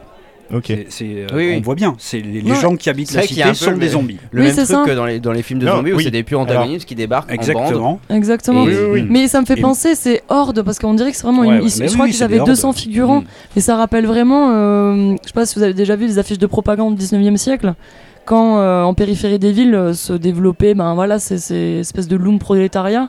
Et, euh, et tout le monde était, voilà, il y avait la peur de cette multitude, cette Mhm, foule ouais. euh, qui a pas de nom, et, euh, Mm. et peur de cette Là, violence. oui, qui a même pas de visage, comme Mais tu disais. c'est hein. tellement ils- ils sont 19e pas en fait, c'est ça, c'est juste une foule euh, qui crie énormément, mais qui attaque pas tant que ça, finalement. C'est pas. Qui attaquent pas tant que ça. Ils- Ils, empêchent. Attends, il y a une scène comme. Ah, ah oui, d'accord, il n'y a jamais d'affrontement direct. Non. Mais, mais t'as des scènes de tension. D'ailleurs, qui là c'est pareil, c'est une des scènes où moi je suis emmerdé considérablement. C'est la scène où t'as un banlieusard qui empêche le flic de rentrer. Ouais, quand Et t'as un espèce la de- voiture là. Ouais, non, t'as un, ouais, un espèce de plan resserré sur les Ah deux oui. visages Ah de. Gilles Lelouch Ouais, est et du banlieusard qui est à la fois formidable esthétiquement et en même Ouais. temps ce qu'elle raconte de la société et la vision qu'elle porte de la Donc, politique et de la banlieue. C'est- Non mais c'est non mais C'est- c'est pour moi c'est dégueulasse. C'est-à-dire qu'en fait il faudrait il faudrait quand même me dire si euh, à un moment donné ce truc là est, est vrai ou pas ou si c'est mais juste pour- un Mais pourquoi ça serait dégueulasse du coup? Pourquoi le, le premier truc que tu dis c'est dégueulasse? Ah, c'est esthétiquement c'est beau. Mais est-ce que le message que tu renvoies c'est ça veut dire que la police elle rentre plus dans les quartiers? Bah oui. Bah j'en sais rien en fait. Bah non, mais d'accord, Mais mais, moi, ça je va suis pas être documentaire. Enfin, je vois pas en quoi c'est dégueulasse. Bah, Il y a bah, plein de choses hein, qui que- paraissent hallucinantes, mais, Mais parce que l'imaginaire collectif, c'est que en fait la police n'a plus de moyens. Ok? Et en fait, derrière cette image-là, ça veut Mhm. dire qu'en fait les flics n'ont pas de moyens. Il faudrait qu'ils arrivent plus armés, euh, plus en bande pour pouvoir rentrer, et qu'en fait ils sont déchus par leur hiérarchie, et que c'est pour ça que la vie des quartiers, euh, enfin que la vie des quartiers est misérable. Tu Ouais, vois. qu'il n'y a pas de dialogue, on- il y a pas de dialogue dans tout le film, c'est que de la violence quoi. Mais Bah, c'est des tout- dialogues de violence. quoi. Ouais, ouais, mais tout est Mm. violent. Ah oui, c'est que des En affrontements. ouais, ouais. Mm. cet Il n'y a pas de dialogue. Alors là, je vois vraiment pas en quoi cette scène est dégueulasse. Bon, elle, Ah, est- bah, elle est très pour- réussie, on en reparlera. Ouais, ouais. Mais même sur le fond, là, je vois pas en quoi elle est dégueulasse. bien sûr que si, parce que tu participes d'un mythe de la police qui ne rentre plus dans les quartiers, tu vois. Même si euh, bassement politiquement. Bah, déjà, tu tu viens de dire que tu sais pas si c'est un mythe. Non, je sais pas si c'est un mythe, mais euh, c'est peut-être si, il y a Macron, il y a- y Macron qui a dit. Il y a Macron qui a dit. et, et honnêtement, honnêtement, dans tout ce qu'on a vu, euh, je- enfin dans tout ce qu'on voit après dans le film, etc., c'est pas cette scène qui me semble le plus. C'est même peut-être, disons, la scène qui me semble la plus réaliste, quoi, hein, du truc. Euh, il y a- Ah, moi je suis pas d'accord. En Ah fait, bah, c'est- un des trucs d'ailleurs qui fait que c'est la la, matrice. seule fois. Ouais, moi, c'est la matrice qui politiquement va justifier toutes les actions des flics. C'est-à-dire qu'en fait, on nous donne pas les moyens. On nous donne pas les moyens. On nous dit, en gros, de baisser notre froc face aux banlieusards parce que c'est ce que la direction leur dit de faire. En gros, c'est on n'a pas de thunes pour fonctionner, donc on baisse notre froc. Et en gros, euh, vous avez vu, l'autorité des flics, elle est plus reconnue aujourd'hui. Donc politiquement, moi, ce message-là Et me pose énormément de problèmes. Et je, res- et je- je répète, c'est la matrice de départ. Euh, du film et c'est la matrice de ce discours enfin Ah c'est ouais. le, Ah le point de départ de ce discours politique Mais a- ce il y a problème de, tellement- de mixité, à un moment François Civil qui est, euh, tu sais, il a un maillot du Real Madrid, euh, il essaye un petit peu de se saper. Bon, il est déjà un petit peu euh, Ouais. déguisé en banlieusard en fait. Mais il se fait capter dès qu'il rentre. En fait, il, Ah pa- oui, il passe après, même hein. pas 30 secondes et il le capte, qui fait pas partie de cet Oui, non, univers. parce qu'ils le connaissent. Oui, parce qu'ils Ouais. l'ont déjà vu Ouais. non, avec l'autre. donc tu vois la scène prise Je isolément comprends toujours pas en quoi cette scène est, est dégueulasse et machin. Mais parce qu'elle participe d'un mythe politique. Elle participe d'un mythe politique. Je suis désolé. Quand les flics ils justifient forcément plus de moyens, forcément plus de trucs, ils vont te donner. En fait, c'est l'image. C'est l'image, sans aucun recul, qu'un flic se ferait de la situation des banlieues. Et ça, moi, ça me pose problème quand tu fais un film euh, comme ça, quoi. Ouais, là, je, bon, là, je te suis pas, disons, mais on n'est pas d'accord. Euh, alors, par contre, du coup, esthétiquement, euh, moi, cette scène, Ah bah, elle est superbe. Ah bah, elle est Et superbe. tu Alors vois. là où tu as raison, euh, par contre, c'est qu'effectivement, c'est la première scène où je me suis dit, ah, d'accord, il commence à justifier. Les... Parce que juste Ouais, avant, oui. vous savez, les, les flics, ils arrêtent de- deux petits vendeurs de tortues. Oui. D'ailleurs, l'autre, Ouais. euh, François Civil, ne veut pas participer à Oui. ça. Il dit non, moi, je fais pas Je, les je tortues. fais pas les tortues. Non, ouais, comment ça, tu fais pas les tortues Gros Et dégueulasse. l'autre, ben non, moi je fais pas ça. Et on les voit arrêter ces gars-là avec une violence euh, disproportionnée, où ils leur mettent des grandes claques dans la Ouais, gueule. ouais, c'est Ouais, vrai, c'est vrai, c'est vrai. Et là, d'un coup, tu te dis, ah ben, on est un peu comme dans justement la première scène des Misérables, où euh, là aussi le gars va faire des palpations auprès d'une jeune fille Oui. parce qu'elle a fumé. Et c'est d'ailleurs la seule fois où les flics se comportent mal, d'ailleurs, hein, dans un cas comme dans l'autre, euh, enfin en tout cas dans un cas. Oui, Et- attends, attends, comment ça dans un cas comme dans l'autre? Euh, ben, à quel moment les, les flics dans euh, Les Misérables se comportent vraiment mal volontairement? Ah, bah il y a la question quand même quand tu avec le flashball. Oui, bah, c'est bien ce que c'est pour ça que j'ai dit volontairement aller faire, le- tu vois, vraiment, Oui, oui. c'est euh, c'est une bavure hein, le, le truc. Alors, euh, avec tout ce que ça comporte, mais je veux dire volontairement aller euh, utiliser la force de manière, Oui, oui, ok, euh, ouais. voilà. Et là, du coup, je me suis dit tiens, on a un peu le même truc, c'est-à-dire la première fois on les voit, ils vont utiliser la force de manière complètement disproportionnée face à deux petits gars qui vendent des Ouais, tortues et ils leur mettent des énormes claques dans la gueule. Et c'est la scène juste après, hein, puisque d'ailleurs Ouais. il les Ouais, laisse tomber pour euh, poursuivre Ouais, la ouais. bagnole. Et la scène donc juste après qui est collée à ça, on voit même pas la poursuite, donc c'est Oui. vraiment que la fin. Ouais. La scène qui est collée, c'est ça, et là par contre je suis tout à fait d'accord avec toi, ça sert de justification encore une fois au, euh, au truc des flics. C'est-à-dire que c'est en collant ces deux scènes, pour moi que là il y a un problème, c'est-à-dire que d'un coup on se dit, oula les, les baqueux quand même, voilà, ils vont mettre des claques à des gars, et puis là on se rend compte de toute la frustration, de tous les empêchements, de tout ce qui euh, ne, de, de tout ce qui va pas dans leur vie et qui font qu'ils vont euh, un petit peu Mais, euh, aller ouais. trop loin là-dedans. Donc pour moi c'est la juxtaposition des deux scènes qui pose problème et qui justifie leurs actions. La scène en elle-même euh, ne me paraît pas. Oui, oui, fait, mais en fait, le terme dégueulasse, ne- j'arrive même pas à le comprendre. Mais, Mais justement, c'est là où moi j'ai du mal à croire que Jiménez il, il- il tombe des nues. Parce que c'est pas juste une question de discours. Déjà, quand tu vas chercher les flics en question Bah oui. pour te guider sur la construction du et film. avec un- une mono-subjectivité. Quoi, un Voilà, c'est ça. euh, Déjà là, tu dois te dire, euh, tu, ça, tu dois savoir ce que tu fais. Mais en plus, en termes de réalisation, t'as ces juxtapositions, eh ben oui. t'as toutes ces choses qui font que. Non, Mais pour moi, c'est ça qui, euh, qui, porte je- le discours. et ouais, j'ai du mal à croire qu'il il n'est pas conscient du Ouais, discours ça, ça, bon, là, c'est vrai que c'est une réponse qu'on n'aura pas, mais qui est une énorme question. Ça, Ouais. moi, je. Parce Oui, que- c'est dans la réalisation elle-même, c'est pas juste Mais oui, dans mais, mais la quand on voit Gilles Lelouch se moquer du euh, journaliste, hein, tout est parti de là, Oui. le journaliste à Cannes, Ouais. qui, qui fait euh, le truc que tout le monde aurait dit, hein, c'est-à-dire, euh, euh, oui, c'est très bien foutu, mais euh, on voit des animaux, on se dit, si c'est ça la réalité, on vote Le Pen. Quoi. C'était un Irlandais Et- apparemment. ouais, qui est, mais qui est co- correspondant Avec, de un- l'AFP avec une en France. police quoi. euh, qui est presque plus là, c'est que des caméras, avec. euh, c'est un mec avec euh, une culture euh, de la Bah, police qui est pas du tout comme nous quoi. Enfin, lui aussi là. Après, c'est c'est- comme- il habite en France, hein, il est quand même, euh, c'est Ouais, correspondant c'est de ça, c'est l'AFP en fait. Ouais, Bah, et puis, et Et- puis, Salut. et puis ce qu'il ce qu'il dit lui, enfin oui, moi avec la culture de pas d'un Irlandais, Oui, c'est pareil. je suis d'accord avec ce qu'il Bah oui, évidemment. mais je crois que le film en fait il a idéa- idéalisé autant les périphéries que les flics. Euh, comment Tu tu vois veux que Euh, c'est idéaliser Dans le idéaliser sens- idéaliser les non pas périphéries, ouais. idéalisé, c'est-à-dire qu'il a. T'as Stéréotypé. l'impression que Il oui a, il il a, a. il a déréalisé. euh, oui, enfin, bon, ouais. déjà on a, c'est il a du le, déréalisme. euh, Oui, c'est ça. Les deux niveaux. il a essayé de récupérer euh, lui avec euh, mais c'est très délicat en fait de représenter euh, ça enfin dans tous les cas tu peux pas dire je vais faire un film euh, sur la BAC et te dire je vais pas faire de la polémique c'est impossible Mais, Non, mais- mais regarde, je, je, je pense que oui il tombe, tu tombes forcément dans le Ouais. stéréotype Ah le oui, gars il là- est pas flic Alors, comme on disait, Euh, c'est il est juste marseillais C'est-. C'est vraiment fou que l'équipe, notamment Gilles Lelouch, donc là qui montre toute son idiotie. Alors, je suis désolé, s'il y a quelqu'un qui a aucun recul, il Tu les a tournés. pas, c'est- mais si, non, mais je veux dire, il les a tournés, ceci, parce que dans le film, il est Gilles, si plutôt tu pas veux mal. venir au bar, Euh, c'est même- c'est euh, c'est c'est peut-être qu'il est son- hyper sympa en plus Non, je suis pas sûr. Moi non plus, je suis pas très sûr. Euh, pas avec nous, en tout cas. Et, euh, non, mais là, il est plutôt bon. C'est même peut-être son meilleur rôle. euh, Là, j'ai pas Ah, de truc oui, en tête. Très très bon. Euh, donc, mais qu'il n'est lui non plus n'ait aucun recul. C'est-à-dire, il va se foutre de la gueule du journaliste qui dit ça. Alors, le journaliste dit un truc très vrai. On voit quand même la tête d'autres acteurs qui se disent Mm. ah merde, euh, est-ce qu'il aurait pas raison, le gars? On- Ça nous a pas sauté aux yeux. Est-ce que ces gens-là ont un recul critique? Alors, euh, un temps soit peu. mais à- dès que tu temps- veux voir du proflic tu vas voir du proflic tu vas Non, voir non, Non, non, mais non, regarde, non. regarde. Et- en fait, il y a un truc, on faisait une comparaison entre. On, vous avez commencé tout à l'heure une comparaison entre Les Misérables et euh, ce film-là, La Mm. Bac Nord.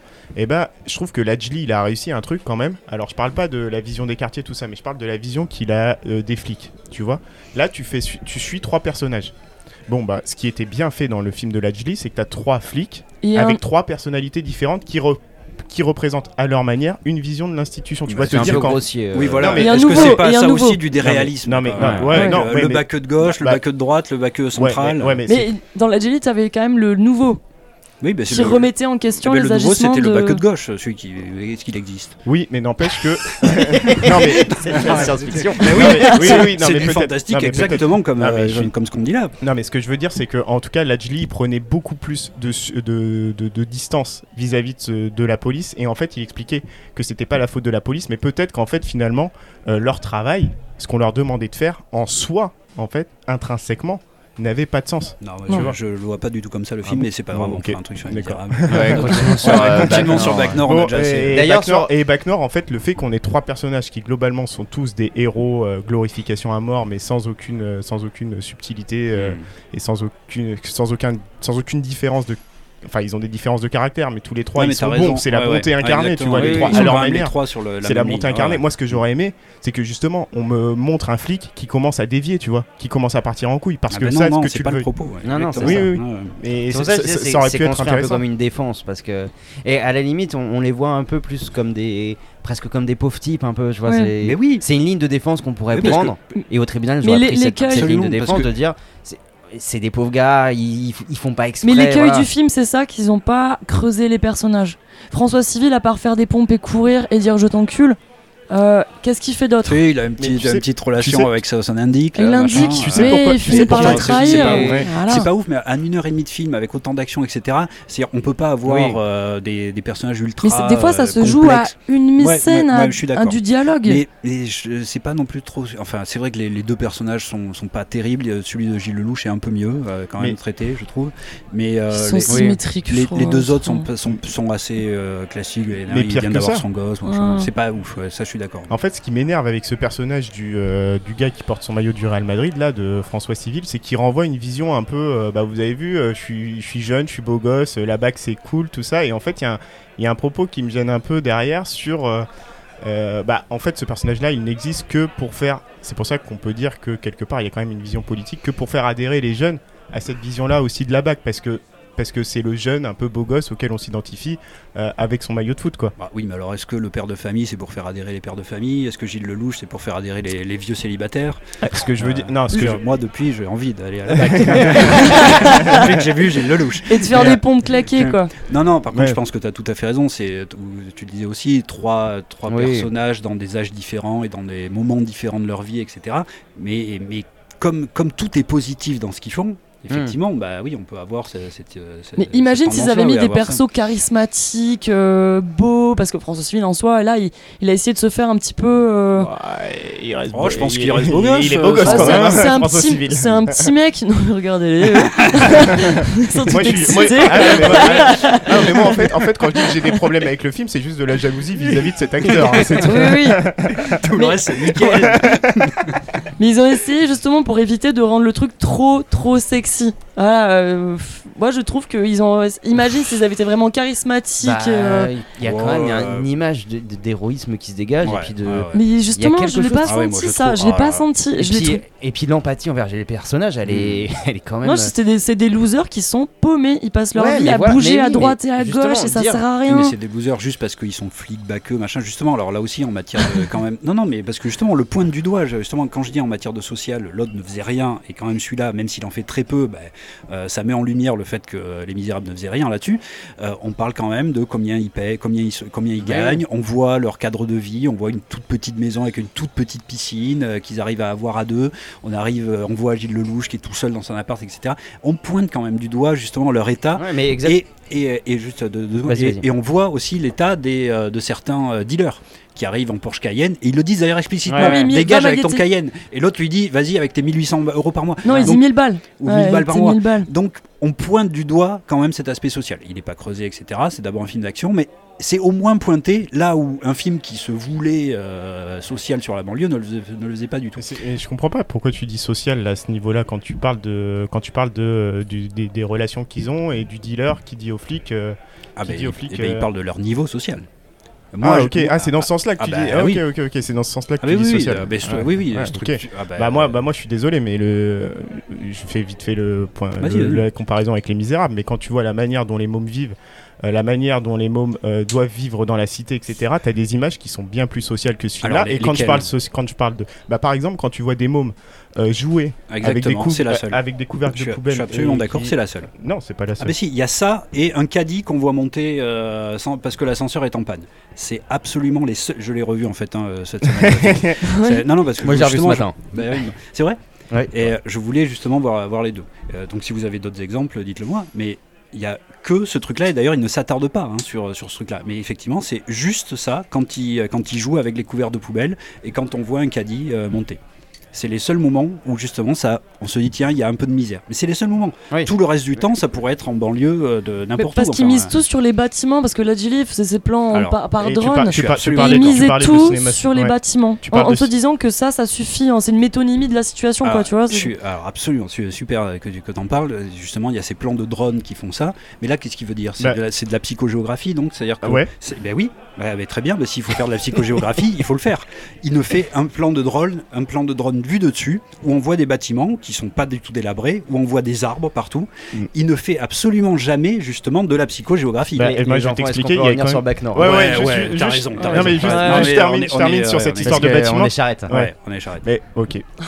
Mais non, non, mais euh, finis la phrase. Non, mais, euh, non, je voulais juste dire que t'as quand même une scène où t'as un flic qui dit je ne suis pas, je ne sais pas où je suis, je sais pas où je, sais pas où on est.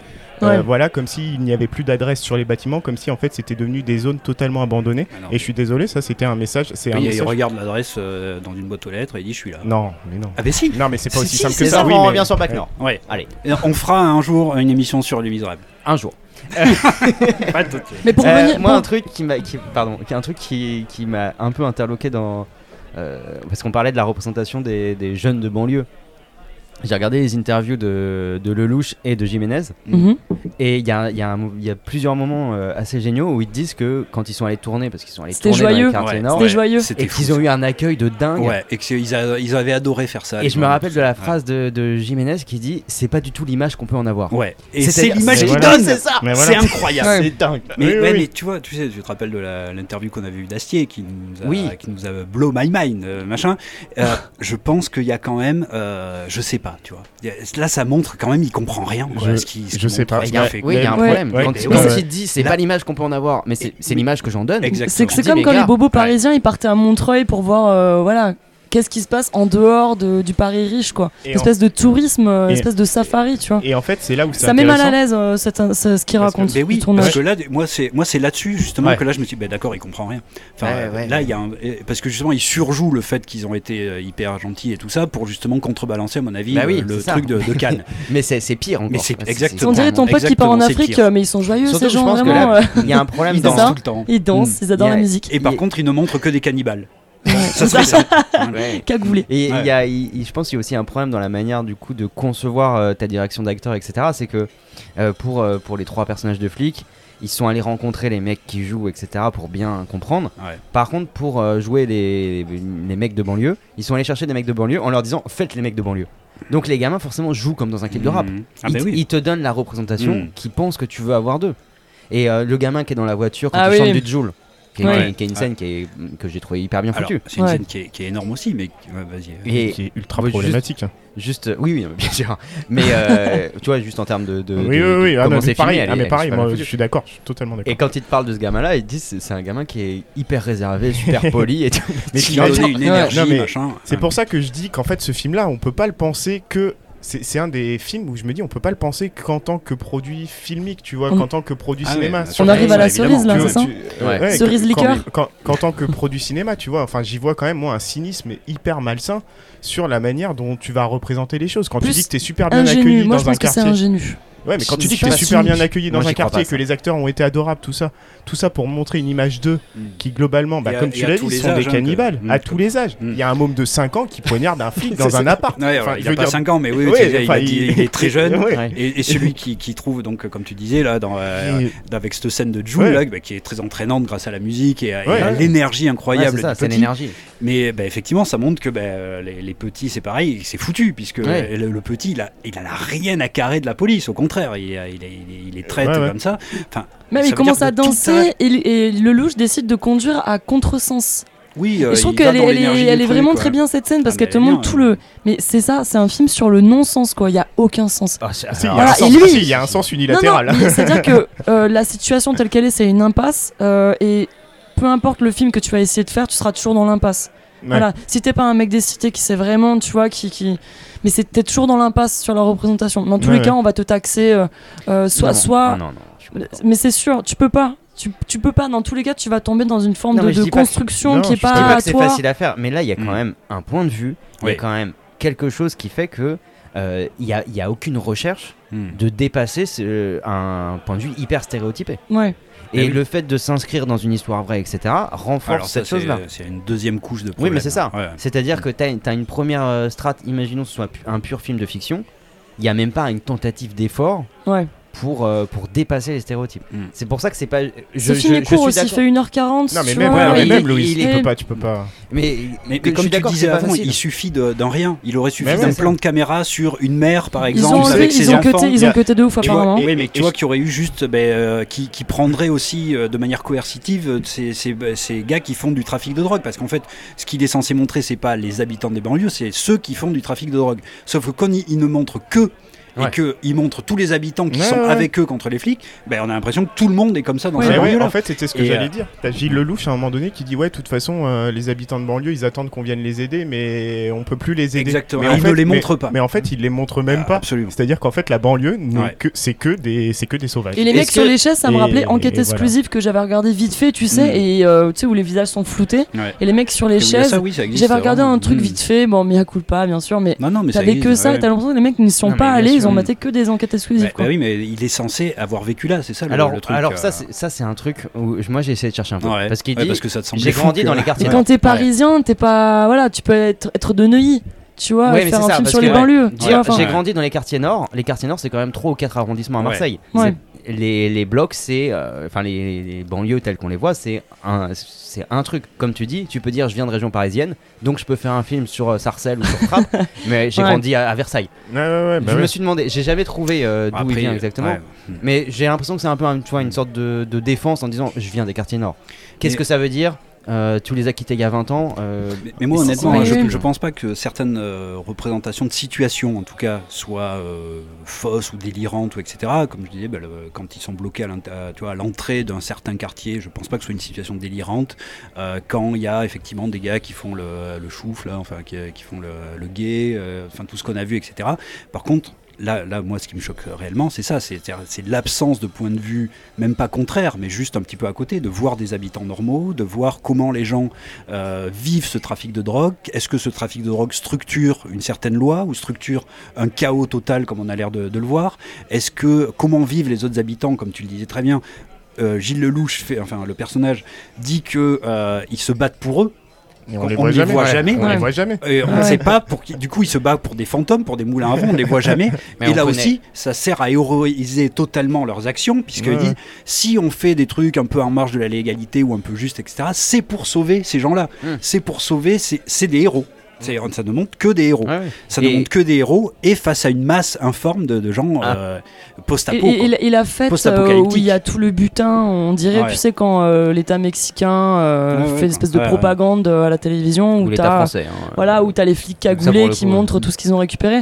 Donc il y a, je pense qu'il y a une construction de la criminalité, tu vois, et, et ça me faisait trop penser à ça, tu sais, au narco-État, à, Ah oui. à l'état Ouais. de siège que tu peux retrouver dans les quartiers mexicains C'est comme si les quartiers nord n'étaient que des narco-États, Oui, Ouais. c'est ça. Oui, totalement. avec des frontières. Mais pour tu ça, passes a- pas la frontière et nous on gère tout le reste et on, et on a l'impression que tout le monde euh, fait Oui. de, enfin tu vois, C'est global, est complice général. de ce quoi. trafic Ouais. de drogue est en fait, c'est dans, cette, c'est dans ce sens-là où je te dis que la scène qui m'avait posé problème là euh, d'affrontement entre le flic, parce que je trouvais que effectivement en soi pris isolément, peut-être que c'est des contextes que les flics ont déjà ren- rencontrés. hein. Je suis pas, je dis pas que cette scène. Quand je dis que c'est un mythe, en fait, je parle d'un point de vue plus global. Quoi. Je dis qu'en fait, c'est pas, ça ça donne l'impression que c'est normal, tu vois, que c'est que c'est le, le monnaie courante. Bah, et puis que c'est l'unique chose qu'il y a surtout. Et que c'est l'unique chose qu'il y a. de- et comme on dit, il n'y a rien pour contrebalancer ça. Alors Oui, peut-être que c'est le fait qu'il n'y ait pas de contrepoint. Ah bah oui, oui, Ouais. pour moi c'est euh, l'absence de euh, contrepoint. Ouais, totalement, pour voir ça. d'accord, c'est ça. Ouais, ouais, pour moi c'est l'absence de contrepoint qui joue. Et Voilà. par contre, alors juste pour, euh, pour donner aussi quelques, quelques trucs, parce qu'on dit que le, le film est quand même euh, véhicule quelque chose quand même en tant que film d'action. On reviendra peut-être à la dernière. enfin, j'aimerais bien qu'on parle de l'aspect esthétique parce que moi c'est Là, pour information, on a deux Ouais. heures d'émission. Allez, on enchaîne. Et le, euh, cette scène-là, là, moi, ça m'a fait immédiatement penser. Alors, déjà, il y a une esthétique très euh, Mad Max hein, dans les, euh, Bah oui, dans les personnages. Ouais, ouais. Euh, bon, il y a un côté zombie, mais il y a aussi un côté Mad Max, mais vraiment comme Oui, si on était dans le post-apocalyptique Ouais, ouais. à partir du moment où on rentre dans ces quartiers-là. Et il y avait, en fait, moi, ça m'a fait penser à une scène d'Akira, euh, qui était exactement la même. Alors, pas le, le- le film animé, mais dans le manga, Le manga. où il y avait, mais exactement de la même manière, une bande de jeunes avec la, la même esthétique, les, les mêmes types de. C'est-à-dire des, des capes un peu de briquet de broc, pris, des masques. On voit, il y a un Mm. vieux casque casque, plus un Ouais. foulard euh, avec euh, des, des trucs dessus, etc. Donc exactement le, le- le même visuel qui arrêtait des. euh, c'était pas des flics, mais c'était l'armée qui venait Ouais. à Neo Tokyo. Ouais, ouais. Et eux disaient, ben non, Neo Tokyo, maintenant c'est à nous. Euh, posez là euh, ce que vous voulez faire. Nous, euh, vous passez pas ici, Ouais, etc. c'est l'état de siège euh, constant, quoi. Mais Ouais. comme si on passait dans un autre truc, qui, Ouais. enfin un autre pays, un narco-pays du coup. Et, et ça m'a totalement fait penser à ça. Alors, sauf que quand j'avais lu Akira, moi j'étais évidemment du côté de Kaneda et de ses copains, euh, du côté des, euh, des jeunes. Ouais. Et là, t'en arrives à être du côté des flics. Et, là, Ouais. et là, tu te dis, euh, c'est en fait c'est le début du film, hein, le truc. ouais. Ouais. Mais tu te dis, alors est-ce que je suis devenu un vieux réac ou machin? Mais non, en fait, comme on a dit depuis le Ouais, on début, t'amène. Exactement. C'est le film qui t'amène à ça en faisant que tout est justifié dans les, Ouais. dans les actes des flics, qu'on te les montre comme des héros, qu'il n'y a jamais même de- un questionnement sur leur moralité. Euh, et par contre, y a, on te montre l'inverse euh, chez, chez les ennemis, quoi, en tout cas chez, chez les trafiquants de drogue. Et, et du coup, bah oui, euh, quand tu disais euh, des trucs problématiques, ou etc., pour moi c'est ça, c'est-à-dire que ça t'amène à, hum, bah, à une vision qui est unilatérale, Ouais, où jamais ça. tu vas te poser une seule Ouais, question, et, et toi, ben, à la fin, tu es avec les flics. Tu veux qu'ils Ouais, gagnent. ouais. Tu, ne peux, tu, ne peux, de- tu ne peux qu'être avec les flics. Exactement. C'est pour ça que je te parlais de, de- de défense rhétorique. C'est-à-dire que on t'amène à, à Ouais, suivre tu avec du dire. pathos, Mm. avec une présentation Ouais, de l'éthos des personnes, Ouais, ouais. où euh, bah, t'es à la fin du truc et avec cette, cette dernière euh, partie Ah, la dans la prison. ah. qui sert à mon avis à, à deux choses, enfin à trois choses même.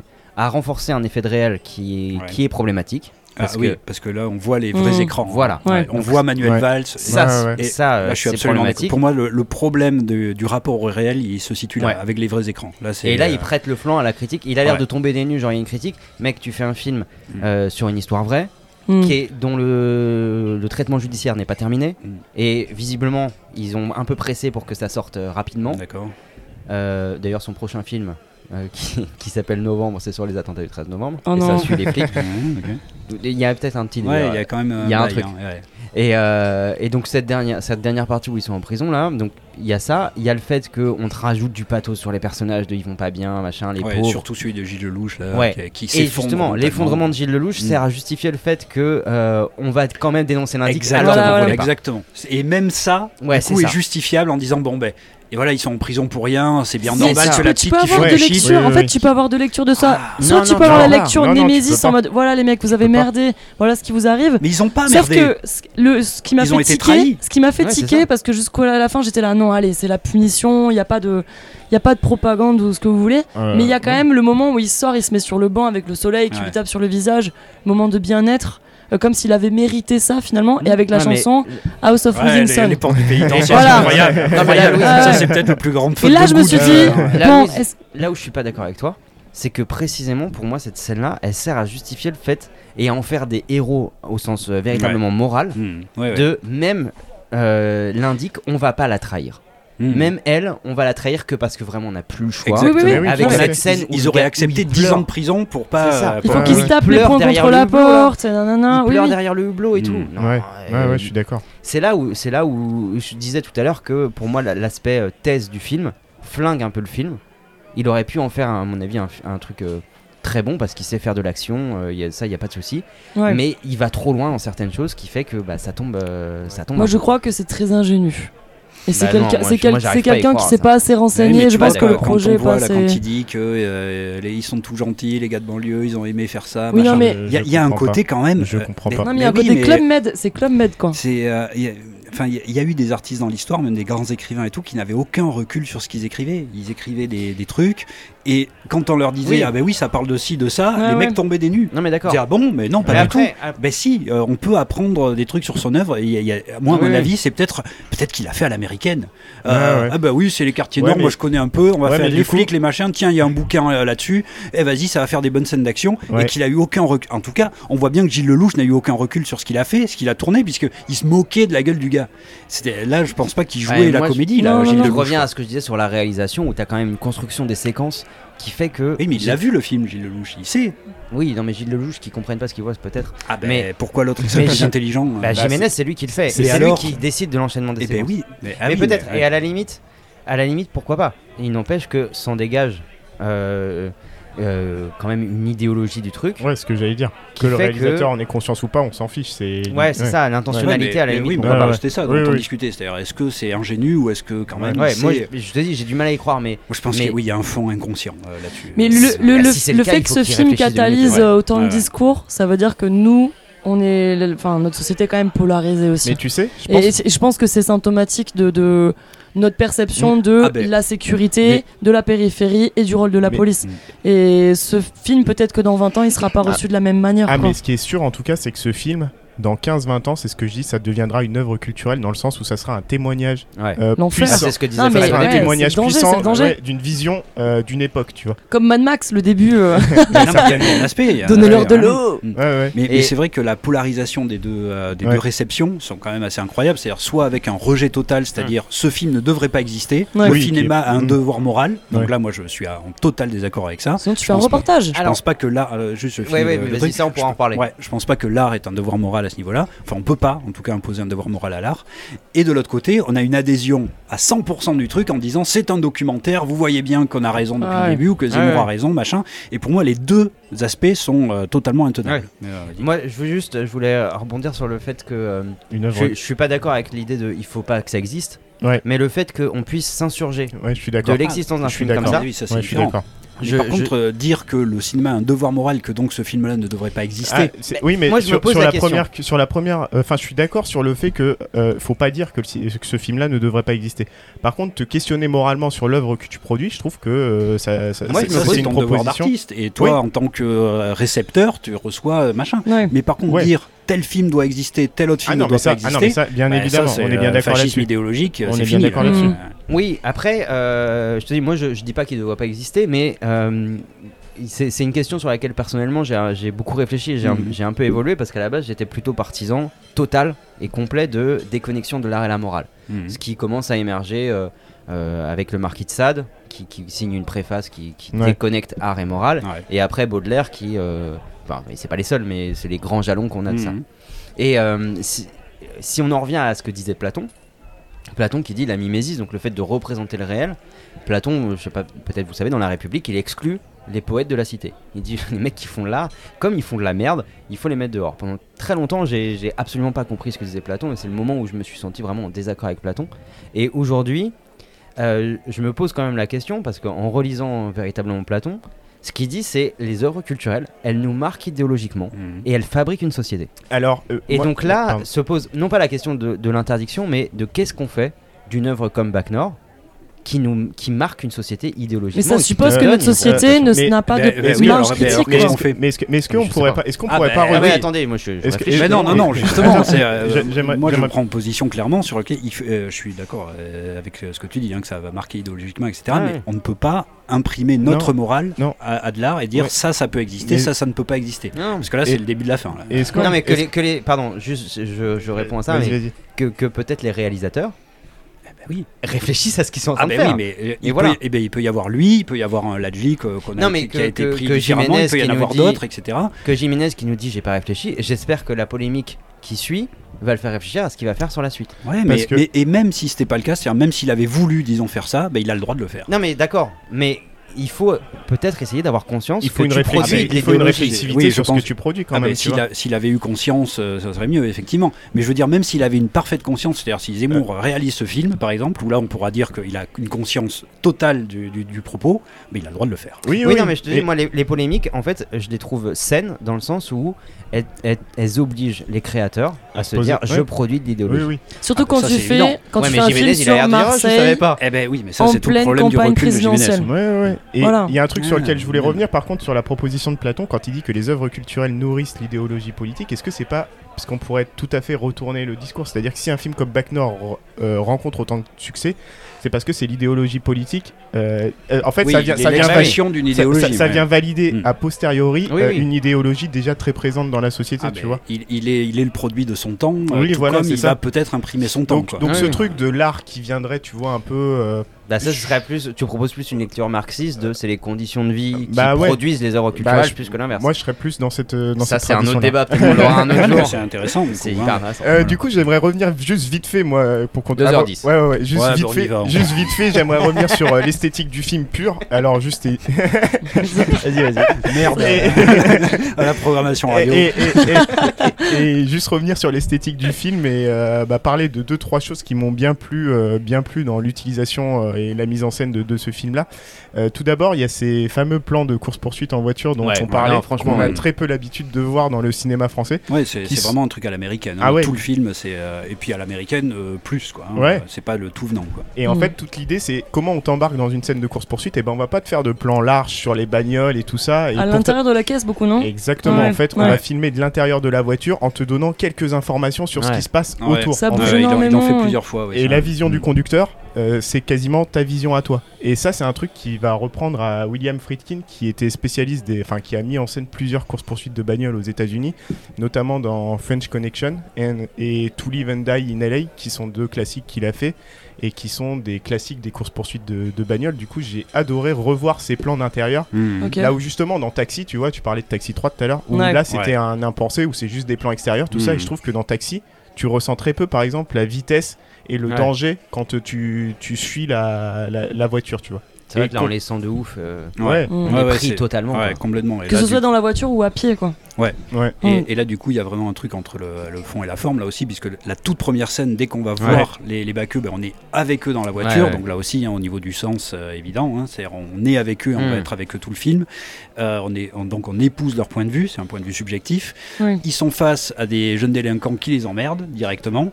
Et quand ils ont récupéré le scout, plutôt que d'aller faire de la paperasse machin, ils vont utiliser une, euh, une petite voie euh, à moitié illégale pour faire quelque chose de mieux. Ouais, ouais. C'est-à-dire arrêter un truc. C'est-à-dire qu'on a tout le film qui est résumé là, en tout cas toute l'intention du film qui est résumée dans cette première scène, de comment est-ce que nous on va être avec ces flics-là et de comment on va justifier tout. euh, tout le film en fait est justifié par cette première Ouais. scène euh, qui, qui nous montre ce qui va se passer après. Et c'est vrai qu'en termes de réal pur, euh, le mec arrive à nous faire des scènes euh, de réal d'action, des scènes d'action qui sont hyper prenantes et à la fois totalement lisibles. Ouais, ouais. Ouais. Et, euh, voilà. Et c'est- Et c'est ça un des grands défis aussi, c'est les courses poursuites cette fois-ci, mais à pied Oui. que tu as dans le film. Mm. Où là, T'as vu, il n'y a pas de stabilisateur à un bah, moment c'est exact, Et- c'est exactement Oh là ça dont j'allais te parler, c'est qu'en fait la caméra, c'est c'est ce qu'on appelle du, on filme avec la caméra à l'épaule, tu vois. Ouais. Alors je sais pas si c'est vraiment fait comme ça, ça, tremble et mais quoi tout. qu'il en voilà, soit, la caméra elle cam. tremble Mm. Et tout le défi c'est de te rendre la scène lisible avec la caméra Ouais. qui tremble et ça va, mais ça, fa- il est bon. ça va favoriser Ouais. ton immersion dans la, dans la, dans la poursuite. En gros, faut juste qu'il arrête d'écrire ses scénarios. Voilà, avec le non, mais c'est mais ça, mais c'est ça. D'action. Mais c'est- donc, s'il en est conscient, euh, qu'il continue, qu'il fasse ce qu'il veut. euh, Bon, il faut qu'il en soit conscient. Oui. Et, et ça, j'adore vraiment. Ouais. Parce que pour favoriser l'immersion, c'est ce qu'on dit. En fait, c'est le point de vue politique pour moi est, est pas bon. Mais pour favoriser l'immersion dans une situation d'action, il a, il a tout compris par Ouais, contre ouais. en termes de Ouais. mise en scène. Après, c'est vrai que c'est du coup c'est très à l'américaine. Ho- Honnêtement, tous les films et même séries euh, de maintenant sont filmés comme ça. C'est Ouais. Bah, avec. je, euh, je- Oui, tu vois, je suis pas tellement d'accord parce que de plus en a une plus sur les efficacité. Alors voilà, oui, bah, mais c'était ce que j'allais j'allais Ah ça. sur les parce que tu, tu vois aujourd'hui on a des plans qui sont très euh, très, très lisses, euh, très propres Alors, et non. qui sont Enfin, en tout cas, je suis pas d'accord avec ça. Euh, Il y a euh, évidemment des gens comme Fincher euh, avec Mindhunter, des choses comme ça, qui va faire ça, des plans, Ouais. paf, euh, hyper euh, propres, Mais- presque cliniques. Mais la plupart des séries, justement, sont avec cette caméra un peu à l'épaule, très légèrement tremblante, Ouais. voire Comme même, dans Julie Lescaut. Non, mais- Sœurthérèse.com. mais voire même dans des séries où je trouve que ça marche pas du tout. Par exemple, il y, a- il y a une série qui est formidable qui s'appelle Succession, qui est une série qui mériterait, disons, d'être filmée un peu comme Les Sopranos, avec des plans un peu appuyés, etc. Mhm. Et qui, à chaque fois, avec justement cette caméra à l'épaule, un peu tremblante, Mhm. etc., Ouais. Bon, qui donne un petit côté réaliste, une- Alors là, ouais, ce que je voulais dire moi c'est plutôt mettre euh, alors moi je suis abonné qu'à Netflix malheureusement et du coup la manière Ah de bah, filmer Tu il le y a mets tout, code ouais. J'ai tout ce que tout. tu veux, j'ai du Salto, j'ai du Apple TV. et, et Netflix pour le coup c'est toujours des, des cadres enfin on a l'impression qu'il y a un stabilisateur Ah, sur d'accord. stabilisateur Ok, sur stabilisateur ce je- qui c'est vrai donne que je une regarde pas image les séries très, Netflix, euh, très, très, très neutre en fait au final et très lisse par rapport Ouais, à oui, ouais, c'est ouais. vrai. Non, mais t'as raison. Alors, ouais, alors, c'est vrai que là, je regarde pas les séries Netflix, donc euh, possiblement.